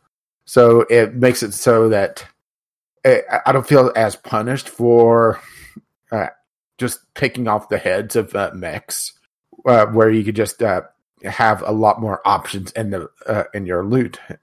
And on top of that, I did kind of go in and I upped the amount of money I get back from uh, selling things because uh, you gotta admit that it's piss poor, even if you're selling to an ally, huh? Yeah, in the base game, it's fifteen percent. Um, Which I realized you could uh, break the economy of the game really easy by selling like two assault mechs which I sold uh, a longbow because I absolutely hated trying to use it. Uh, uh, and something else, and I also have the weapon or the uh, machine shop, so I'm able to essentially pick and choose the of mech I want, if assuming I have at least one part of it. So uh, it's made it so that I'm able to uh, have a little bit more flexibility on what loot I get, and also be a little bit more picky if uh, extra equipment shows up, like uh, gyro show up, uh, arm mods show up, even though I don't really use a lot of them. I, I still kind of want that hatchet man, but I haven't been able to get over there yet. Uh, but uh, that is one thing that I really like from Commander's Edition that we didn't talk about was just bundling the loot. Yeah. Um, the individual mod for that is called Loot Magnet, but that's bit baked into uh, BattleTech Advance as well um, where it, it, bundles the loot, and you do have a higher chance. Like you said, you do have a higher chance of bundling, getting loot bundles with factions that you're friendlier with. Yeah, but also on the flip side, if I'm doing a contract for the local pirate group, well, on top of getting piss poor money because I'm like max uh, enemy with them, they there's a high chance that they'll uh, interrupt and say and try to pull a, call, uh, a clause on the contract uh, to uh, screw me out of uh, some pieces of loot, and they usually will comp me other items, but it's usually not worth it. Although there was one time I got screwed out of, uh, I want to say it's an Oslo, Oslo, Oslo, Oslo. Sorry, yeah. Uh, yeah, the the heavy mech that's uh, the laser light show. Yeah, and they ended up giving me a bunch of LRM twenty plus pluses. So I've outfitted both uh, my archers with them, and I have like three or four to spare. it's like extra stability damage and negative heat, which is major for a, a big LRM. Yeah. Um, that's one thing you don't have to worry as much about either, like reputation stuff. You can one of the things you can buy in the store is uh, you can bribe local officials, and so you can you you do have to be able to access the store. So if your rep- reputation is below eighty, you do have to take on shitty contracts until you can get it back above eighty, where you can access the store, or I should say above negative eighty. Um, but then you can uh, bribe local officials, and every time you do a bribe, you get uh, 15 points, uh, 15 rep points back. And so that makes it really easy after breaking an alliance or something. All the enemies of the faction you were in, instead of having to grind them back up to become allies and get flashpoints and equipment and stuff, just go bribe them. And then the same thing works for the pirates. You can always bribe the pirates if you have access to the black market, no matter what their reputation is. You can just bribe the pirates. yeah, that's one thing that's kind of bit me in the ass. Thankfully, it was after I sold uh, quite a few uh, medium lasers, which you know I had a few, like hundred. Yeah, uh, I bought my way into the black market, and it's like plus eight hundred percent. Well, fuck. Yeah, the uh, the pirates. Um, in in the base game and in Commander's Edition, you cannot get permanent access to the black market, but you can get as permanent access to the black market in advanced, I believe. Like as long as they like you enough, you don't have to keep paying the fee. Because I've got a positive reputation with the pirates. Um, you can you can do this weird thing where you can take missions as the pirates against pirates, but get you get more positive reputation than you lose. So I farmed those for a little while, and, and the pirates like me, and so I haven't had to pay for access to the black market. You're like their type of scum, years. right? That's right. I'm their type of scum. And there's a lot of different pirate factions now, so you can just kind of shit kick one of the small pirate factions to get rep. yeah, that's one thing that's kind of funny is I picked on the local faction of uh, pirates and this one system, and suddenly all the local pirates are like, "You kicked uh, that local pirate's ass. We don't like you." Yeah. So I keep thinking of little things in my head, like, "Oh, there's this," and "Oh, there's that." But I mean, I I probably should stop. Yeah, we uh, ended up having quite the like mini game club for this, huh? Yeah. So I, I think that's the right progression though. So if you've if you dear listener have made it through another hour plus conversation of us talking about BattleTech, we're sorry. And and you want to play it and you haven't yet, or you've played the base game but you want to get more out of it, I think the Commander's Edition is the first thing to get because, er, excuse me, the Commander's Edition mod.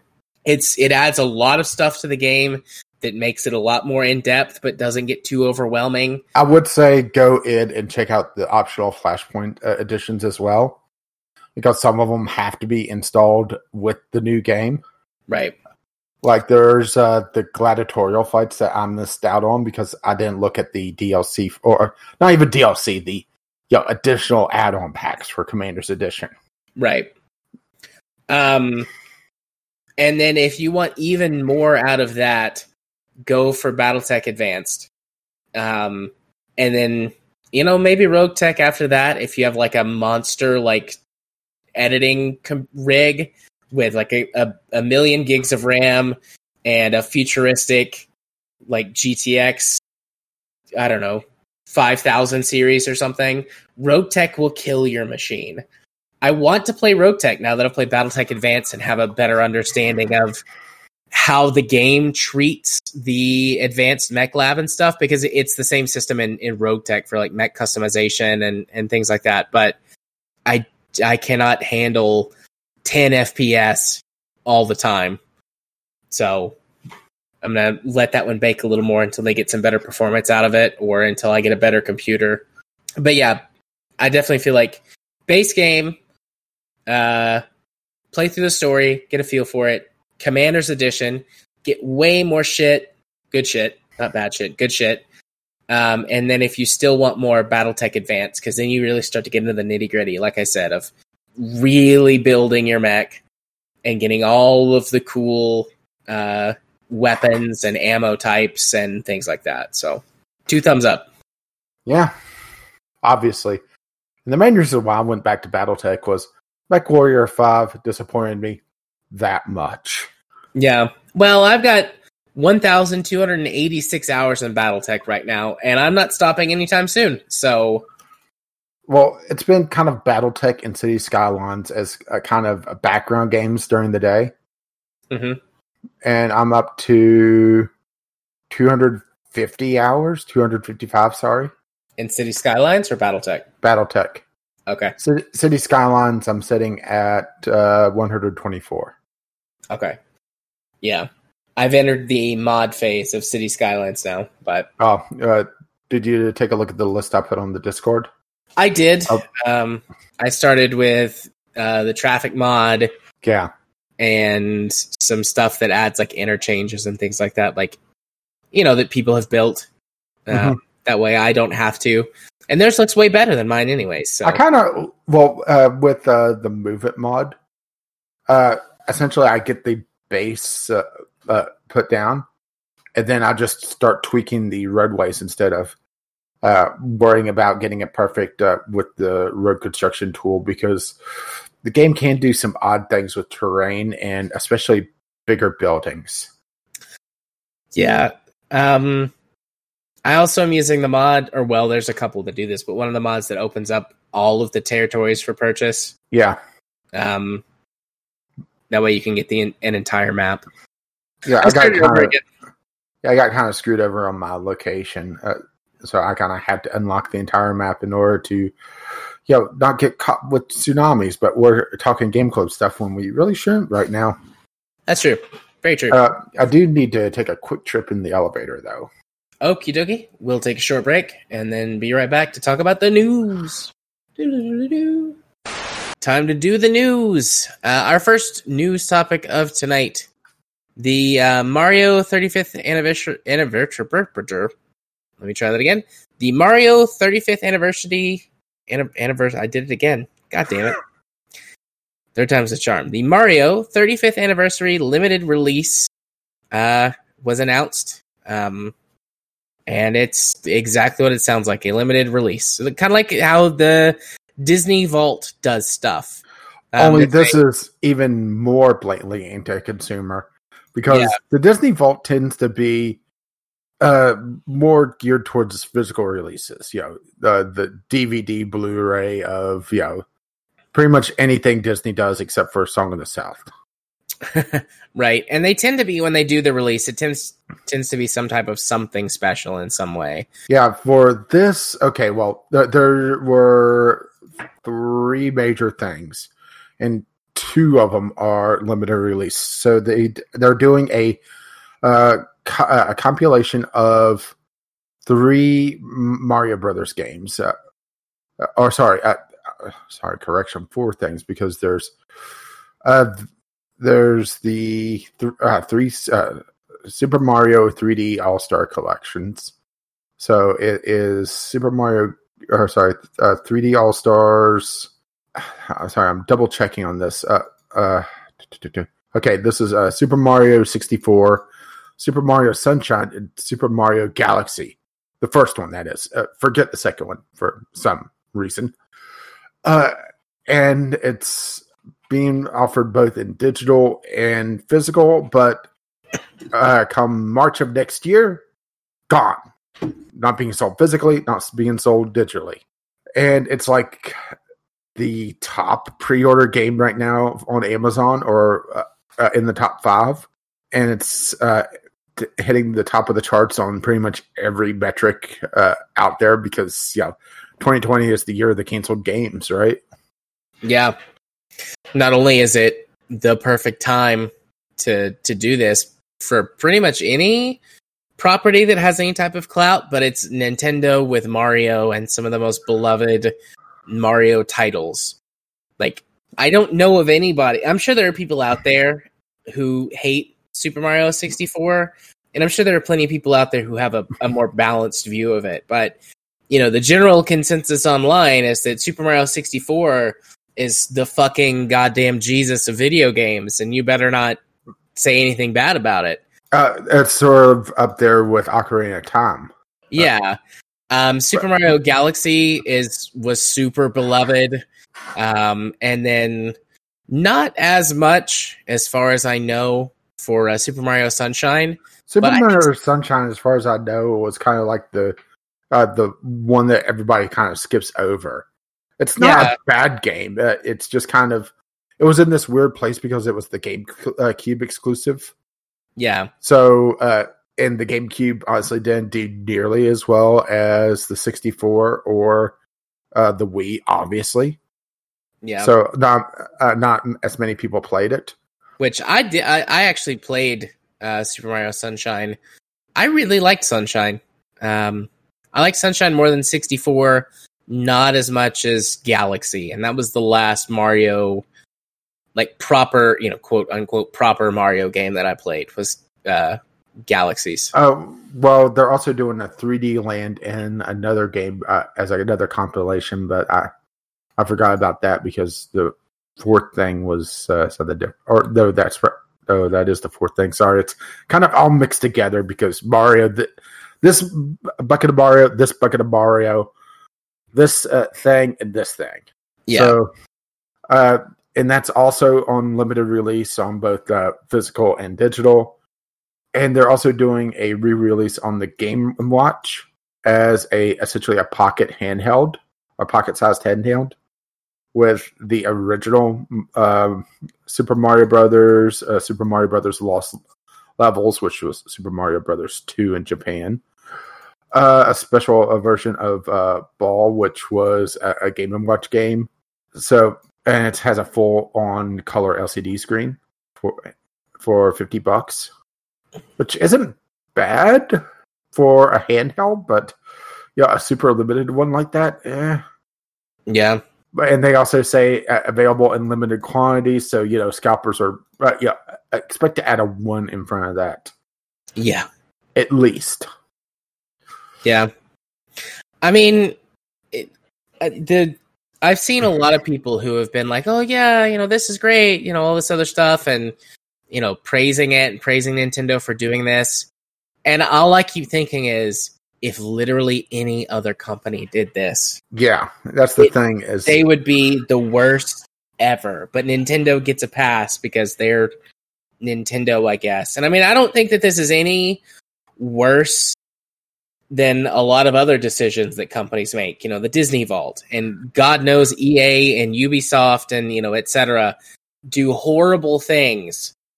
But I mean, this is not a consumer friendly thing. Like if you if they did like a limited release for some type of special edition, like you could buy the 35th anniversary edition, you know, bundle or what, you know, whatever.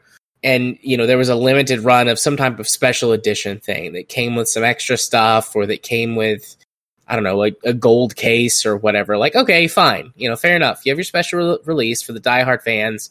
And then for people who like me might like to play these Mario games again, you know, at some point, you know, we could pick up the the digital edition or a secondhand copy, but they're not doing that. So I mean, there will be physical editions out in the wild, but they'll be uh, hugely inflated prices just because uh, of the limited nature of it.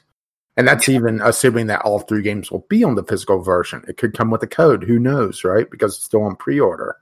right, Uh, and uh, same thing with uh, Mario Battle Royale. Yes, Mario in a Battle Royale game where it's Super Mario Brothers, uh, but it's using the same mechanic as Tetris 99, where uh, random shit could happen, and you could also target people or uh, target people randomly. It's it's interesting, but the fact that once again they're limiting it.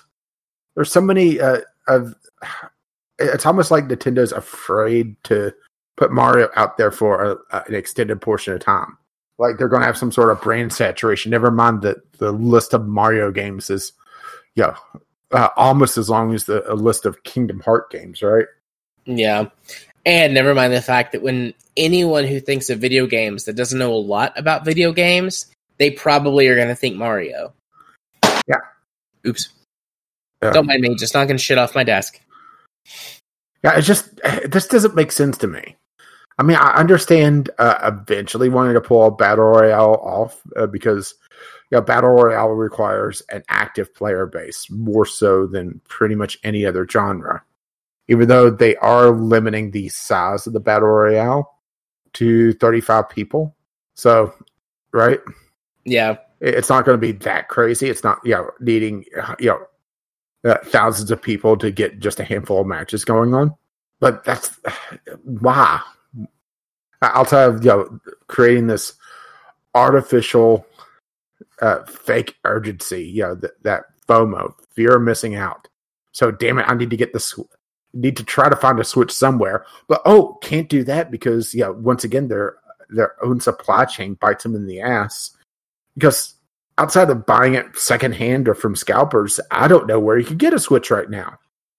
Yeah, what? I, just mm, I'm gonna go look for Nintendo Switch on Uh, Amazon just for shits and giggles because Amazon's pulled up here right now.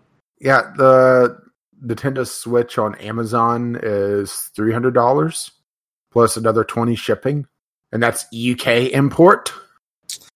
Yeah, here's one. Only three left in stock. Order soon. Four hundred and seventy nine dollars. Mhm. So that's yeah. Yeah, the Switch lights are more in stock right now. Matter of fact, Anita was able to get one, so she's been playing Pokemon. I, I'm not sure Sword or Shield, but one of the Pokemon games, one of the Pokemans. hmm But uh, yeah, she wanted to hold off to get a full Switch, but just couldn't find them for months. Yeah. And I mean, when I got my Switch, I bought it secondhand from someone that I know in my D and D group. So Before he caught the Corona, right? before, yeah, before any of them caught the COVIDs. I mean, the top uh, result here is Nintendo Switch 32 uh, gig console uh, for four hundred nineteen dollars, and that's not the uh, and that's not even the most expensive one I see on uh, this list. I mean, how Amazon renewed stock is is three hundred eighty nine. I mean, that's just fucking ridiculous. Yeah. Still need to get new Joy Cons for my Switch. Specifically the right one. The analog stick is messed up. I mean, it's usable, but it's a little weird. I think I talked Oh. about that last week when I talked about Skyrim, or maybe two weeks ago. Playing Skyrim on Switch. Well, just for the hell of it, I went to uh, check out the price. Uh, a pair of Joy Cons right now, eighty bucks. 80 bucks. Yeah. I'm not sure what the standard price is, 80 bucks, I think. and in stock October for all of them except for the neon yellow. I'm not sure if uh, uh, what color yours are, but Mine are the plain gray ones. Um, I don't, I mean, the brighter the color, the better. oh, sorry, But- but oh, sorry, the gray ones will be in stock. Uh, yeah, towards the uh, middle of the month. Yeah, I figure as long as they don't like completely crap out, it'll be good for the rest of the year. That's just ridiculous, you know. Yeah. And it's just artificial scarcity and, and Nintendo getting a pass because Nintendo. Yep. Now there are a couple interesting things. Uh, the the Game and Watch is kind of cool, but they're going to be extremely limited stock. So yeah, eh, right. yeah. But uh, the AR carts are fascinating. Uh, have you seen this? Mm, yes. Yes, I have. Um, the Mario Kart RC cars that uh, use augmented reality, and you like build a track, um, and it puts the layout for you on your TV, and you drive the car. And getting items can do stuff uh, like make your car go faster or uh, stop opponents' cars. Mm-hmm. and then it, it uses um, AI cars that aren't like physically there, obviously, but Yeah, yeah, That- through the augmented reality. Yeah, it's uh, controlled through the Switch. So once again, good luck finding one. They are fucking expensive. I think they're hundred pounds. Uh, the uh, only place I've seen a price quoted was the was a UK uh, uh, article.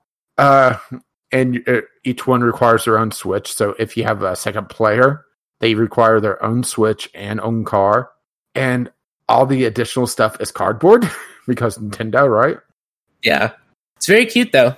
yeah, it's cute and it's very fascinating, and it's uh, I, I'm fascinated by AR games I'm not sure if I have the room here if I wanted to build a, a course short of you know running it up and down the hallway. Because you know they showed this absolutely massive living room, right? Yeah. But then again, it could be some sort of because you're looking at the screen and not the card itself. The way it's displayed, it can make it feel faster, right? Yeah. Uh, and it's all uh, fully rechargeable as well, which is nice. Uh, it would be interesting to see if uh, if it can handle outdoor stuff, like if you could take it outside uh, into like a parking lot or somewhere. That would be interesting. I hadn't thought about that. Uh, where, uh, but uh, who knows what type of if they're doing, uh, yeah, like it, the car has to be on the local network, or if it's doing Wi-Fi direct, uh, like a hotspot to the Wii, or sorry, not not the Wii, the Switch. We were talking about the Wii earlier, so. Uh, if uh, depending on how the switch is controlling it, it may be limited to indoors on the network, which is actually a damn shame. Yeah, that would suck. Um, because the Twitch has or the Twitch, the Switch has got built-in both uh Wi-Fi and Bluetooth, so they could control it using some type of local sort of ad hoc type thing. Yeah, That would be awesome, or just Bluetooth. You know, if it's just yeah, I'm not sure. Bluetooth. Yeah, I'm not sure the range on a Bluetooth controller for uh, uh, a uh, cart that size.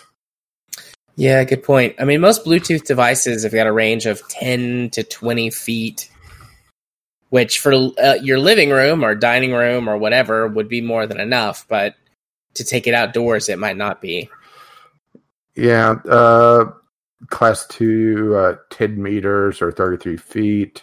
Uh, I'm just uh, lo- looking at ranges, and it depends on the class of the uh, of the Bluetooth connection as well. I do know some Bluetooth can get decent range, but it once again it requires a pretty beefy antenna on it as well. Which, yeah, we're talking about a, a it wasn't a hand, uh, you know, hand uh, palm size, but it was not a massive card either. Uh, but what's fascinating about this is the fact that uh, it's not just you're first building the course as well. So you're able to essentially paint the uh, course th- uh, running through various checkpoint gates. And it remembers the uh, course uh, well enough that it's able to populate it. hmm I, I do wonder if they would have some sort of mode where you could also build like forks in the road, like uh, like Mario Kart proper has, or you know uh, options for shortcuts. Uh, that, but that might be asking a little bit much, especially for, uh, yeah, for uh, well, first generation AR racing, which feels a little weird, huh? Yeah. Uh, is is there anything else that, or, or any other uh, product quite like this? I know the DS had the, and uh, actually the Vita as well had AR cards that allowed for some sort of AR gaming, but this is a huge leap forward. Uh, I Yeah. know, I know Pokemon Go, obviously, but that's honestly, Pokemon Go is more of a you know getting out and walking and flicking balls at things.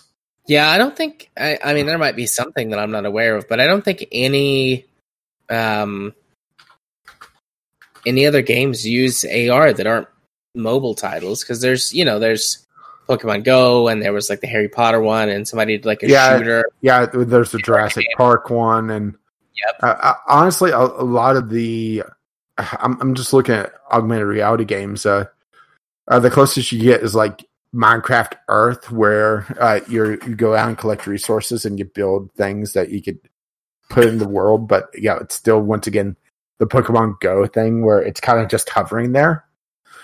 This, uh, at least according to the trailer, which of course is full on marketing bullshit. So yeah, it could just very well not work as well as they show. Uh, it showed pretty well at uh, handling uh, obstacles in the real world. Now, the real test, of course, is a cat, right? Right. But yeah, I'm just I'm just looking at AR games, and uh, pretty much everything falls around uh, either having some sort of card like the DS does uh, to place down to use as a essentially a landmark, or the Pokemon Go model where technically it's out in the world, but not really. So, mm, right. Yeah. Uh, of course, this is just you know what I'm able to find uh, uh, on a quick Google search, and most of this is following around uh, uh, mobile stuff as well, which is a little bit eh, like, huh? There's a Ghostbusters one now, which I have a feeling fills the same thing. Oh, actually, it looks like it may be offline now. did, did really the Ghostbusters one uh, not even uh, last that long? How? How long I mean, I didn't even hear about it until you just mentioned it right now, so not surprised. Yeah, Ghostbusters World shut down. It didn't even last six months. Damn, right? Yeah. Uh, yeah, it shut down August thirteenth. It launched uh late last year. I mean, damn, right? Yeah. Ghostbusters is not as big of a property as it a lot of people I think think it is. Well, like, well, there's the nostalgia factor, right? Yeah.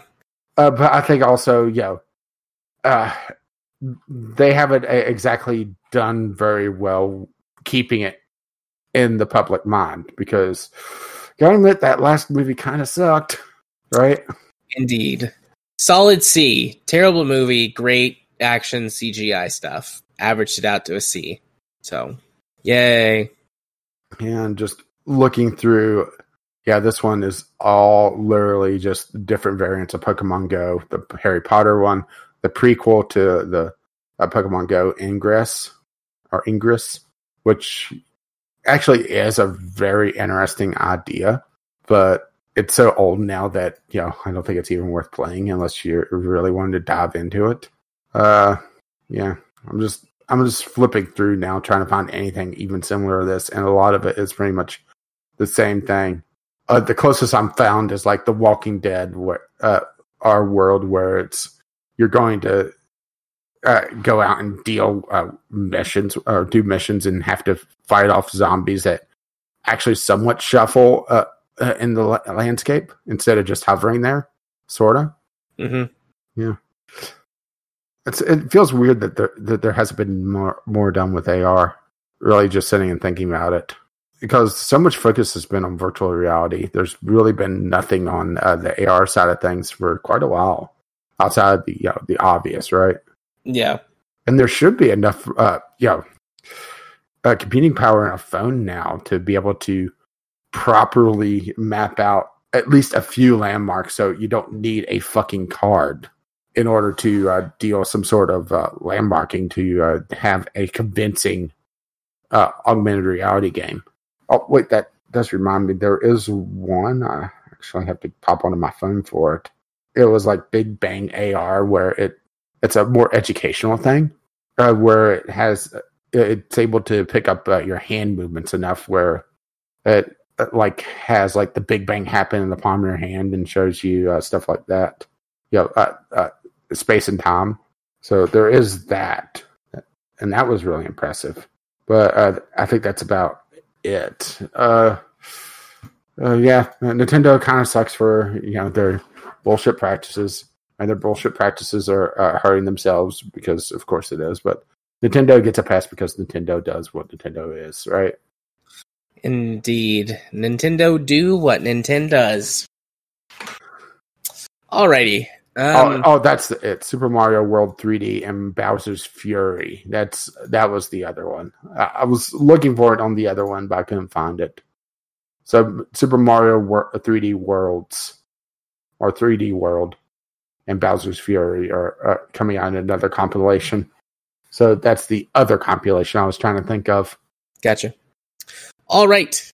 Moving on to our other news topic, our second, our last. The Team Fortress 2 community uses bots to hunt cheat bots. Yeah. And then, well, Team Fortress 2. Yeah, I found this interesting. Uh, interesting enough to at least talk about. And uh, Team Fortress 2 has kind of been just cast aside uh, for quite a while by Valve, where it's there's been no significant updates. Uh, it's just been a what updates they do have is just putting in more cosmetic microtransactions and letting the game kind of stagnate and the game has always had a cheater issue. Uh, VAC bans do eventually get people, but the thing is that VAC is on a timer, so they basically build up, uh, uh, get a bunch of uh, accounts flagged, and then ban them all in one wave. To one, try to keep the uh, the cheaters from knowing that they've been uh, had, uh, but also, you know, it is more impressive whenever you're talking about uh, you know tens of thousands of accounts banned because of cheat bots and blah blah blah right? Right. so there's always been a cheating problem with tf2 even more so whenever they uh, put the uh, uh, Mann-Conomy into the game where they started trading hats uh, loot boxes came into play uh, cosmetics uh, uh, became more and more uh, sought after. Uh, additional weapons, special weapons, uh, cosmetic weapons, and just kind of uh, got to the point where I just didn't want to deal with it anymore, and eventually just cashed out. Never really put a ton of money into the game, but eh, right. I, right. uh, I definitely uh, uh, think I pull, pulled the chute on at the right time, but uh, a group of uh, in the TF2 community is basically trying to police TF2 and get rid of some of the cheater bots. So one of the things in TF2 that's been kind of notorious forever is yeah the snipers that will sit and spin literally in place and then if you get within sight of them they'll snap to you and shoot you in the head and kill you instantly well this group is essentially launching a bunch of good cheat bots onto the servers to try to eliminate those that are using cheats and those that are botting to try to make the game a little bit more fun. Now, they do claim that the bots will not target legitimate players. Uh, they're looking for very specific scripted activity, which they don't exactly say what is going, uh, what they're looking for. But it could be just looking for uh, stuff that they could see, that the bots could see server side. That looks a little wonky, like people spinning uh, so many times per second or moving so fast or yeah, some oddball behavior that would flag them for termination. Uh, and go after them while leaving real players pretty much uh, to their own devices. Now, it does take a player slot, which is a shame. But yeah, that's pretty much there's no going to be dedicated server slots for this sort of thing. Uh, it's interesting. It's uh, one way to try to deal with it whenever Valve is pretty much just kind of let things languish for you know ages. I'm just seeing when was the last update. Uh, the da-da-da. Uh, okay, the Team Fortress 2 wiki that will be a good source. So the last major update was uh, in 2017. That should tell you something, right? Yeah. Uh, I think well- it's. inter- Oh, sorry. Oh, sorry. Go ahead. I, I think this is interesting. Like, it's really neat. Um, I just have no connection to the game or the community. So, other than like, uh, oh, that's really cool that people are doing this. I don't, you know, I don't truly understand the implications, of the way that it changes, or how it all works on the, you know, on the Mhm. back end, so to speak. So, Yeah, I'm just uh, double checking a couple things. Pretty much, uh, the uh, apart from the last major update, Jungle Inferno, there's been three major updates, and they've all been the yearly Halloween updates. But they've all just been, from what I could tell, adding cosmetic stuff or uh, enabling Halloween mode on certain maps, and that's it. So, yeah, TF2 has definitely just been kind of sitting there for quite a while. And, you know, the community uh, is pretty much just trying to keep the game going because, yeah, I mean, there's out, out- outside of Overwatch, nothing like it. And Overwatch is kind of a different beast because it's more of a focus on individual players and uh, on smaller teams than Team Fortress 2 is. But it's kind of sad that, let's see, one, two, three, four uh, the eighth most played game on Steam at the moment has to have the community police it. Yeah. And let's just put it this way: it's right between Fall Guys and Grand Theft Auto Five, right?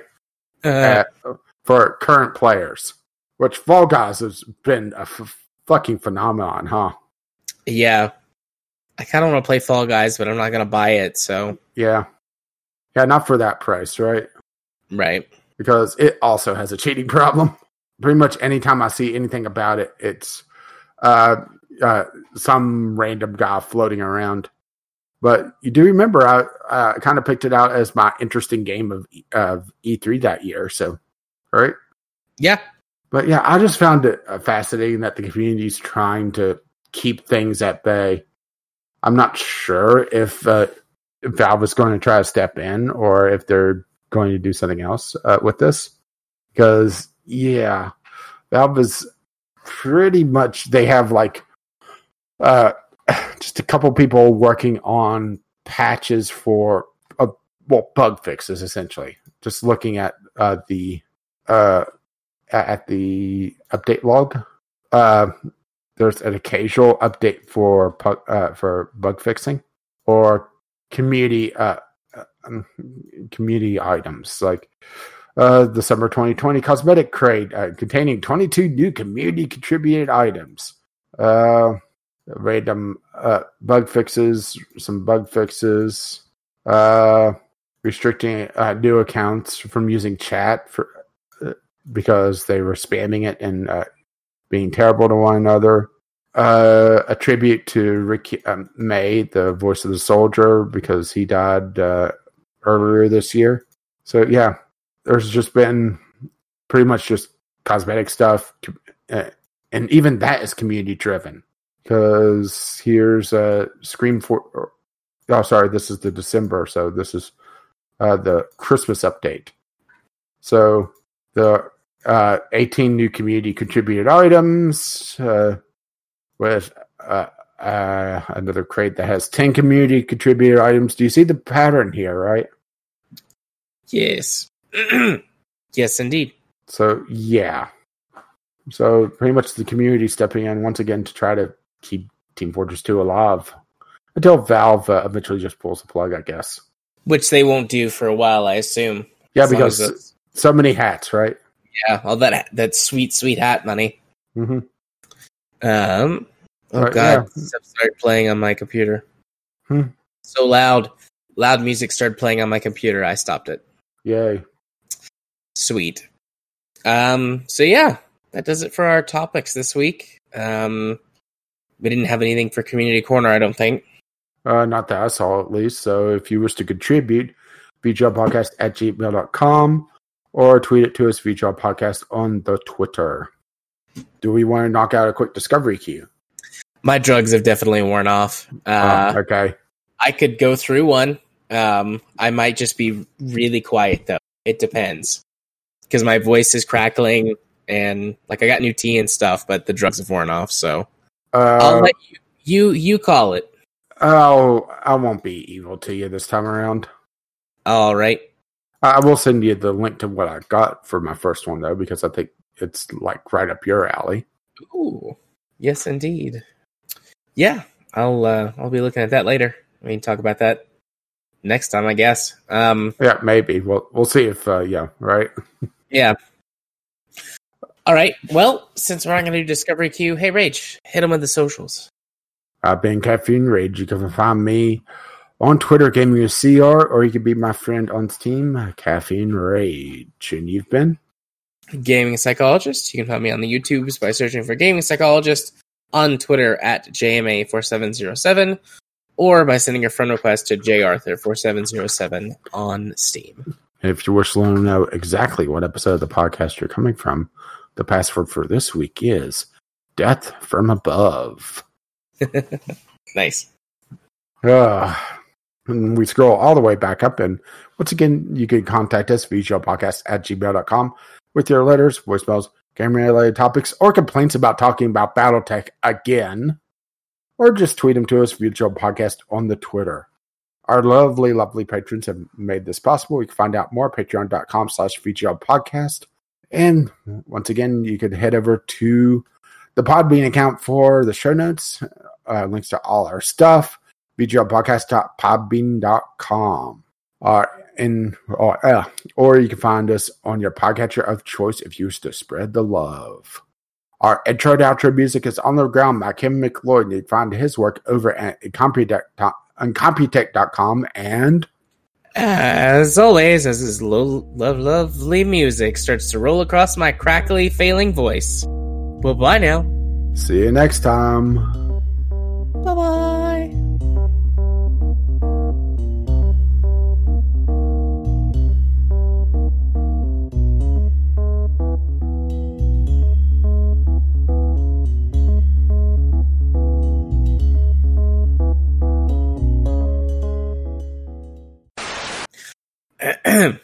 Well, we ended up spending uh, not quite as long on Battletech as I thought we would. yeah, only, you know, an hour and a bit. Yeah. Yeah, you've been waiting for me to talk about Battletech, huh? Oh god, I've been so excited. I'm not gonna lie, I probably would have tapped out if I didn't if we weren't talking about Battletech tonight. I probably would have just been like, nah, you know, you gave me an easy out. I'm gonna take it. I'm gonna go to sleep. I'm gonna take more yeah, drugs. but yeah, but as soon as you heard, ooh, uh, the only thing I have to talk about is BattleTech. Uh, uh, okay, hang on, uh, I can power through this one. yeah, I can I can make it through. So Yeah, and it, it kind of stinks that I'm in that lull for so long, huh? yeah. There's there's two I found that there were two major lulls, and it's like the end of the twenty uh or sorry, of the thirty twenties. Um and then there's uh, a pickup in the thirty thirties, and there's a then there's a lull again, and then like I think 30 it's just because of the lore, the lore in that area is just uh, not developed. It's just uh, kind of a dead space. Yeah, yeah, and like in in universe, it's like the Helm memory core is discovered.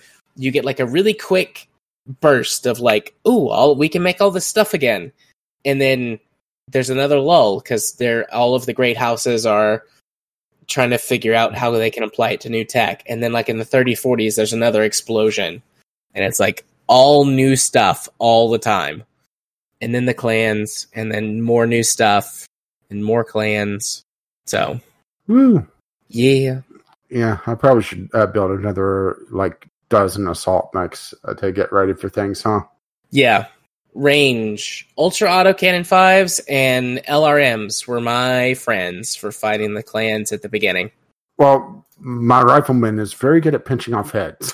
That will serve you well. That that's like one of the of the medium uh, range, or or is the rifleman heavy?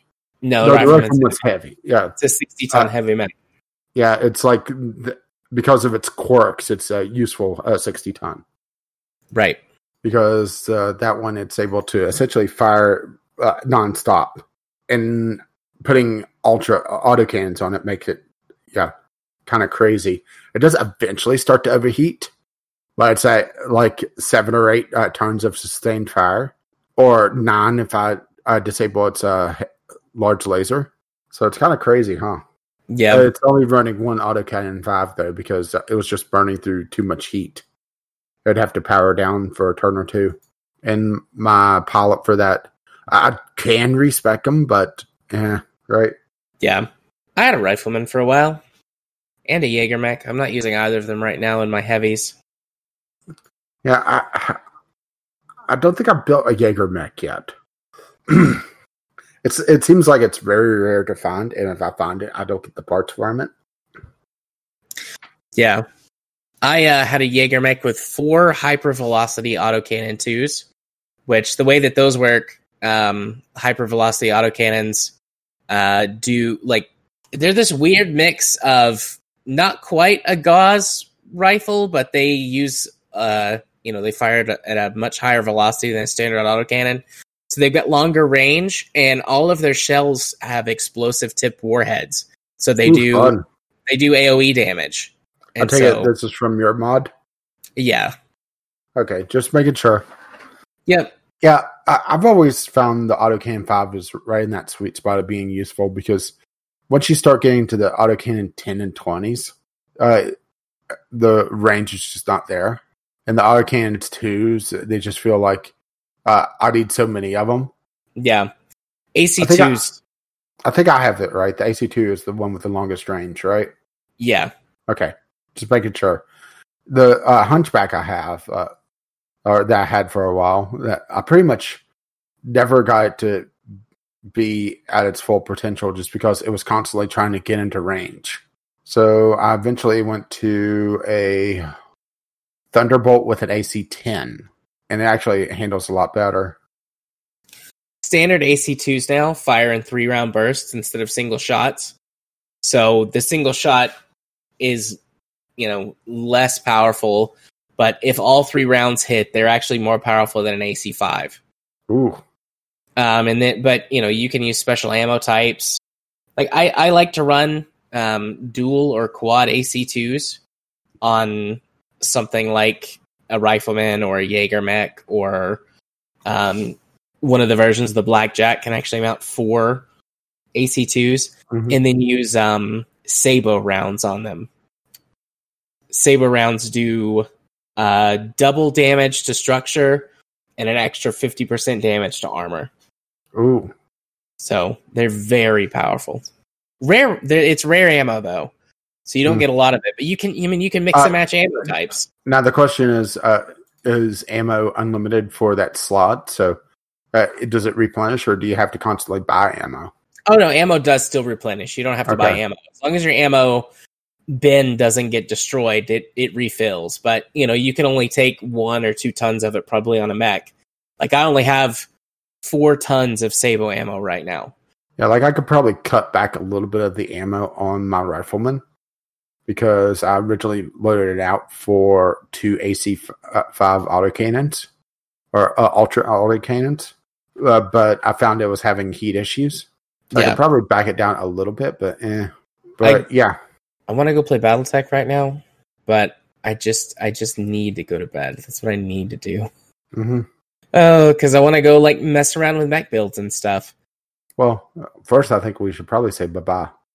Right. And we ended up talking an extra like 15, 20 minutes about Battletech. Right. But yeah. Da- damn good strategy game. Fucking great.